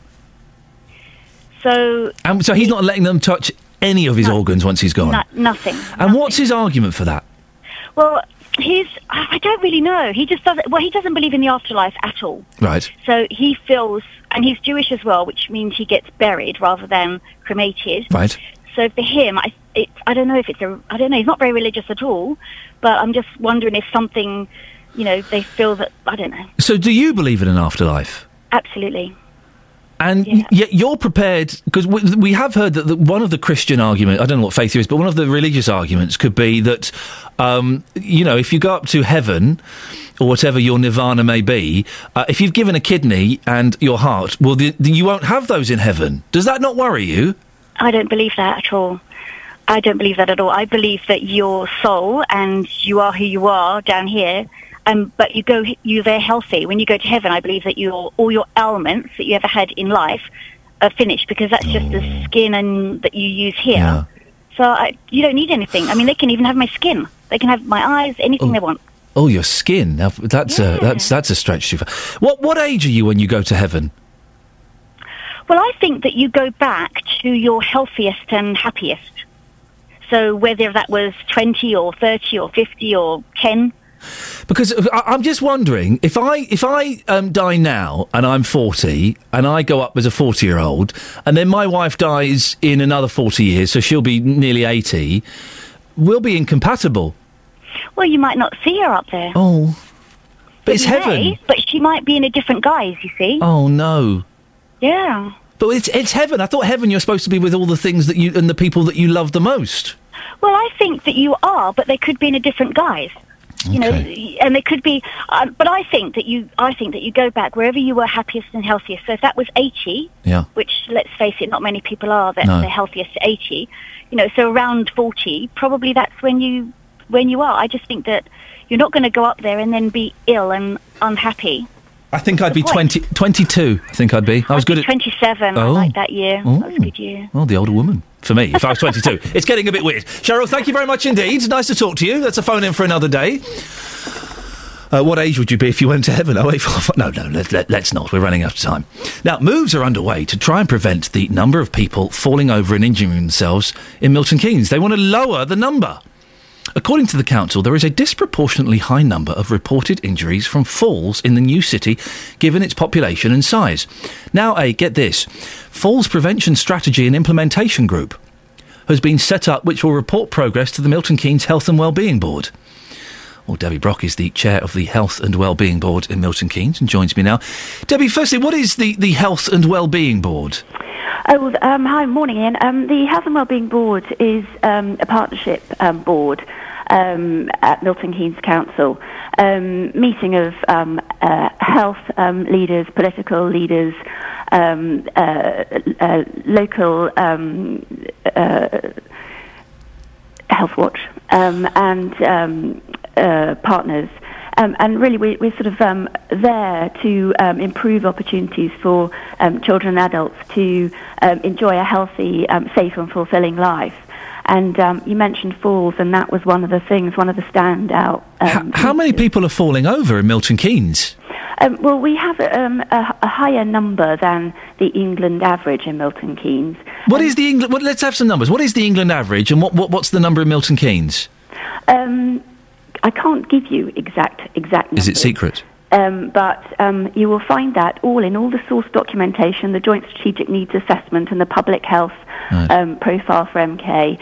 Um, and and uh, I think the important thing is that um, you know 10, 11 hip fractures um, in the over 65s um, very high. We're reducing that through um, 2011, 12, and 12, 13. How are they? How are they, How are these people falling over in Milton Keynes? Um, I think it, it, it's a variety of causes. I mean, um, I think if you look at the prevention work we're trying to do, we're trying to um, strengthen um, people's uh, leg, leg strength, improve people's leg strength, improve physical mobility.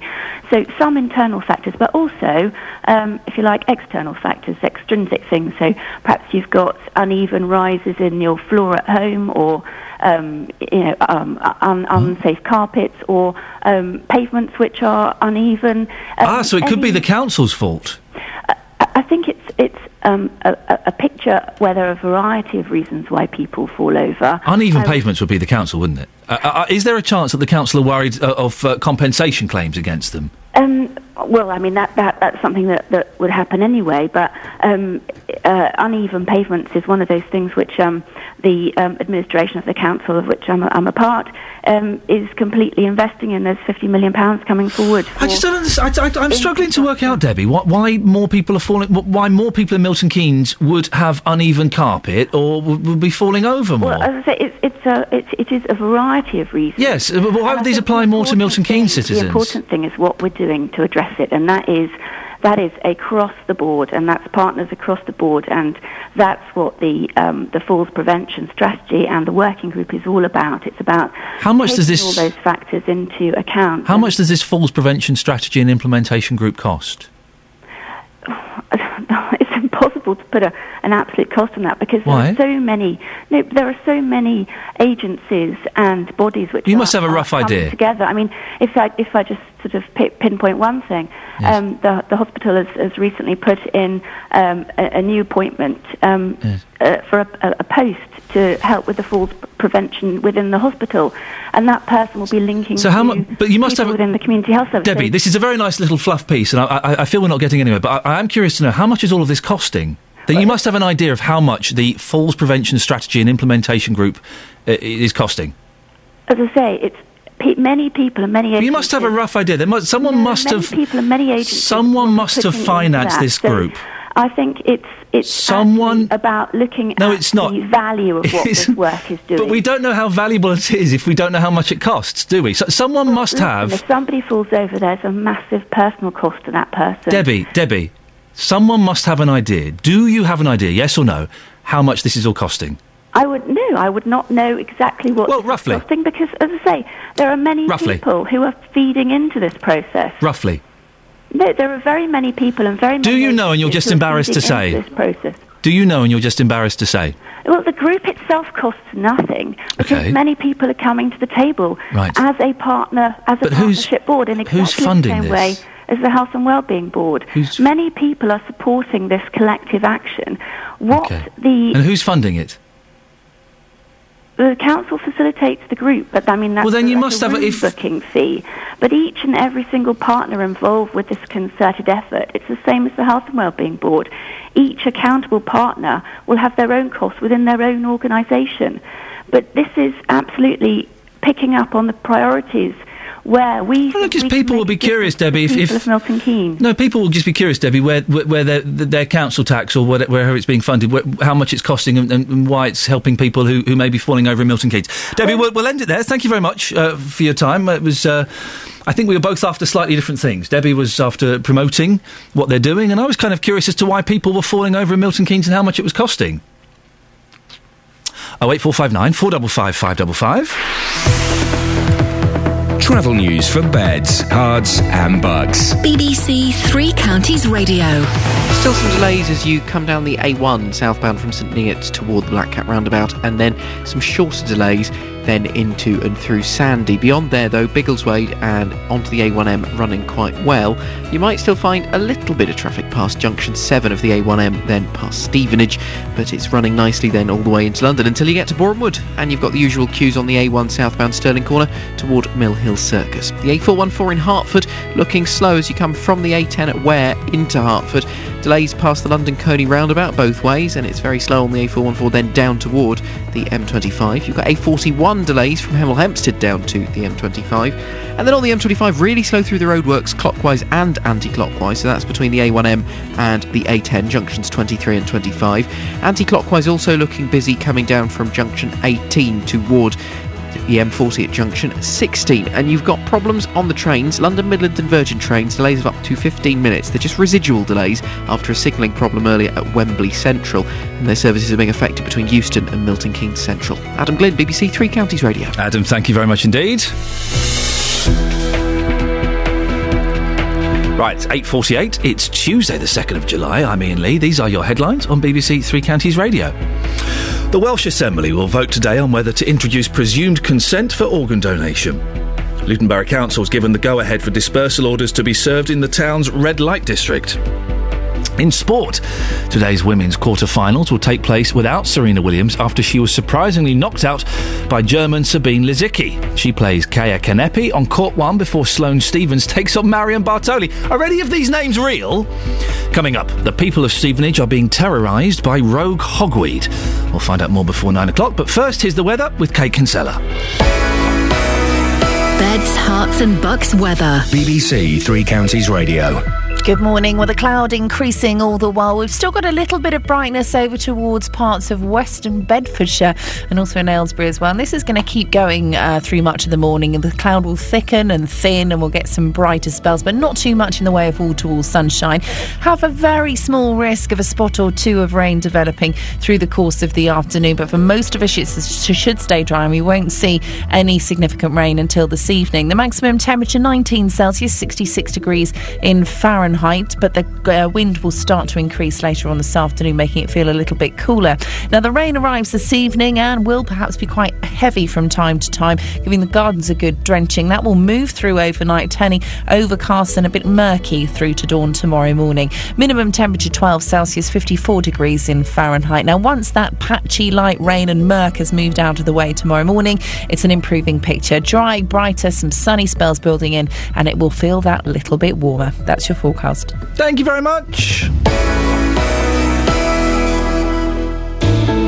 If you've missed any of the programmes from the last week, you've missed things like this. We knew Myra. We were brought up with Myra. She lived in the next street to us. She knew Paulie. We were devastated when we found out what they'd done. But there is a way you can hear it all again. So your friend Pauline Reade, she was just 16 when she was murdered by Brady. Go to bbc.co.uk slash three counties and click on Listen Again. All of our programmes are available for seven days, allowing you to listen to what you missed. bbc.co.uk slash three counties. Uh, some texts on organ donation. Kerry from Welling says, My son George had a heart transplant when he was a baby. Oh my goodness. Without the selfless gift of life, we wouldn't have had the last 11 years with him. The donor is always in our thoughts. Well, there you go. If, if ever there's an argument for organ donation, it's there. Uh, Julie Morris Smith says, Iain, I want to give my body to science research when I die. So if that meant opting out of donating my organs, so be it. Well, it's still kind of a similar thing. You're still furthering science in some ways. Now, hogweed. There's uh, a growing concern about this plant in Stevenage. It's got toxic bits in it. It's not very nice. Chris Day is from Buckinghamshire Nurseries. Chris, what exactly is hogweed?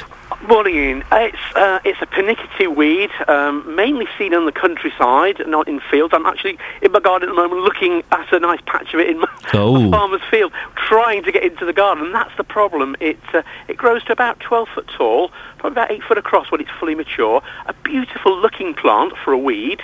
That's the problem. It moves into people's gardens. but People don't realise it is a weed. Grows and produces this wonderful sort of architectural looking plant. Then, of course, it sheds all its seeds.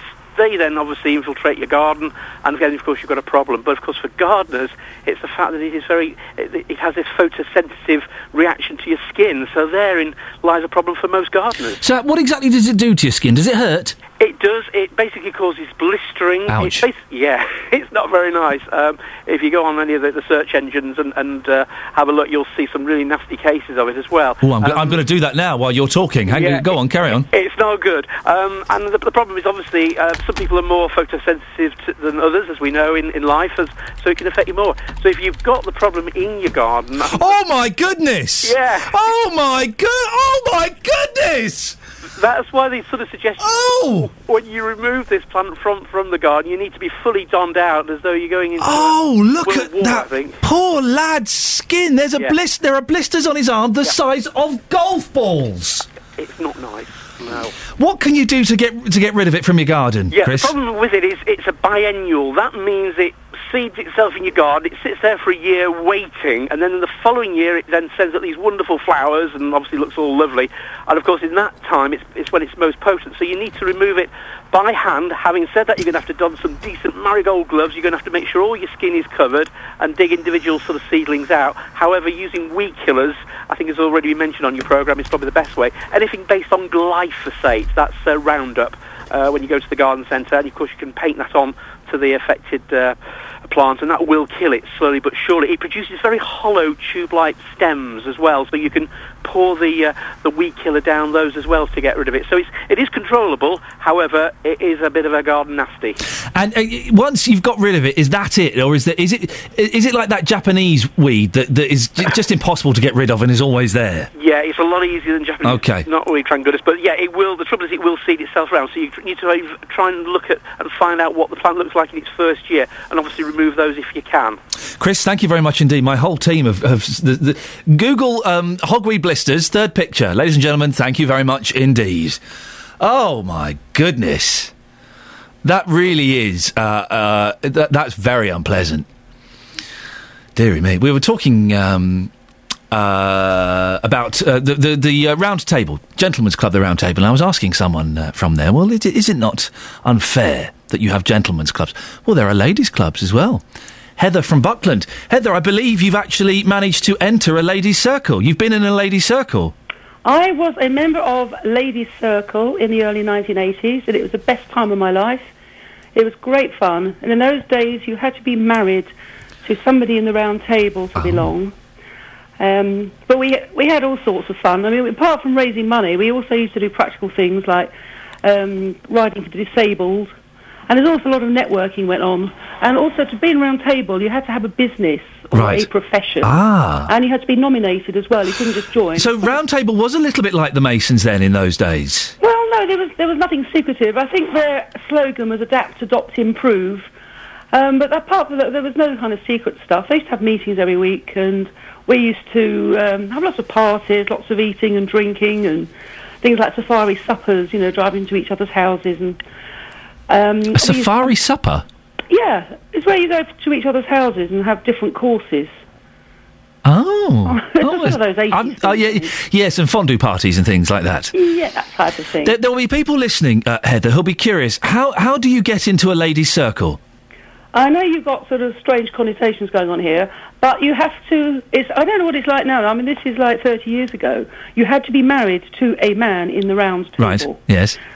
Uh, there was 29 members in Aylesbury. I was also Aylesbury uh, Lady Circle, and there was also Aylesbury Vale. There was actually two groups in the Aylesbury area, and there was a separate one in Prince's Risborough. It was a massive organisation, and there was a big uh, international party every year. And I, I went in '82, I think, and it was up in Manchester. Um, there's a, sort of acres and acres of marquees and live bands and. Why did you leave, Heather? If it was so much fun, what what what Why changed? Why did I leave? Oh, I got divorced. Ah, uh, and I, I went along as a kind of single person for a bit, but it's not the same. no. Really. Heather, I, I appreciate your call. Thank you, and thank you for busting me live on air. Yes, you're absolutely correct. I was being mucky. John's in Bedford. Morning, John. Good morning. Uh, you're not calling about lady circles. You've called in about organ donation. You- the- Do you agree with me? We should have an opt-out system. I, I do agree, but um, my main concern was that my organs would be going to someone who shouldn't deserve them, like um, alcoholics and drug addicts. Right. Ma- mainly because I would rather sort of donate to research rather than uh, donate to someone who would be sort of wouldn't need them. Well, they would only go to people that, that were in requirement of them. They wouldn't just put them in someone who was healthy. Well, if someone's like wrecked their entire life through drinking, I Yes. wouldn't want them sort of having my liver. You know, Even if they were on the straight and narrow and they, they, they were clean and sober. Um, there'd be no way to prove that. Well, you, you, there, there would be ways to prove that they, they'd given up uh, the booze. But you can donate your body to, to medical science, I think, and, and, specify it goes to a, a university or a medical school. And Yeah, I, I would probably go down that route myself, you know, rather than saying, no, I don't want to donate and just, you know, be horrible about Yes. it. I would rather donate where it's needed most. What would be nice, John, is if when you're dying, not not you, when one is dying, is if they could bring in a prospective candidates, like the X Factor or something, and they bring in three candidates who put forward a story as to why they need your kidney, and then you can go, um, I'm going to go with number three. Well, choice is always a good thing. it, might, it might be helpful, might it? It might work. Oh, definitely. I, I would agree with that. John, thank you. Well, someone needs to get in touch with Simon Cowell because he could make this work. He can make organ donation sexy, make it a ratings winner, and it could save lives. You've got 30 seconds to explain why you want John's kidney, starting from now. And John could buzz them off if he didn't enjoy it. Uh, this morning, JVS is asking Is there anything wrong with saying no to organ donation?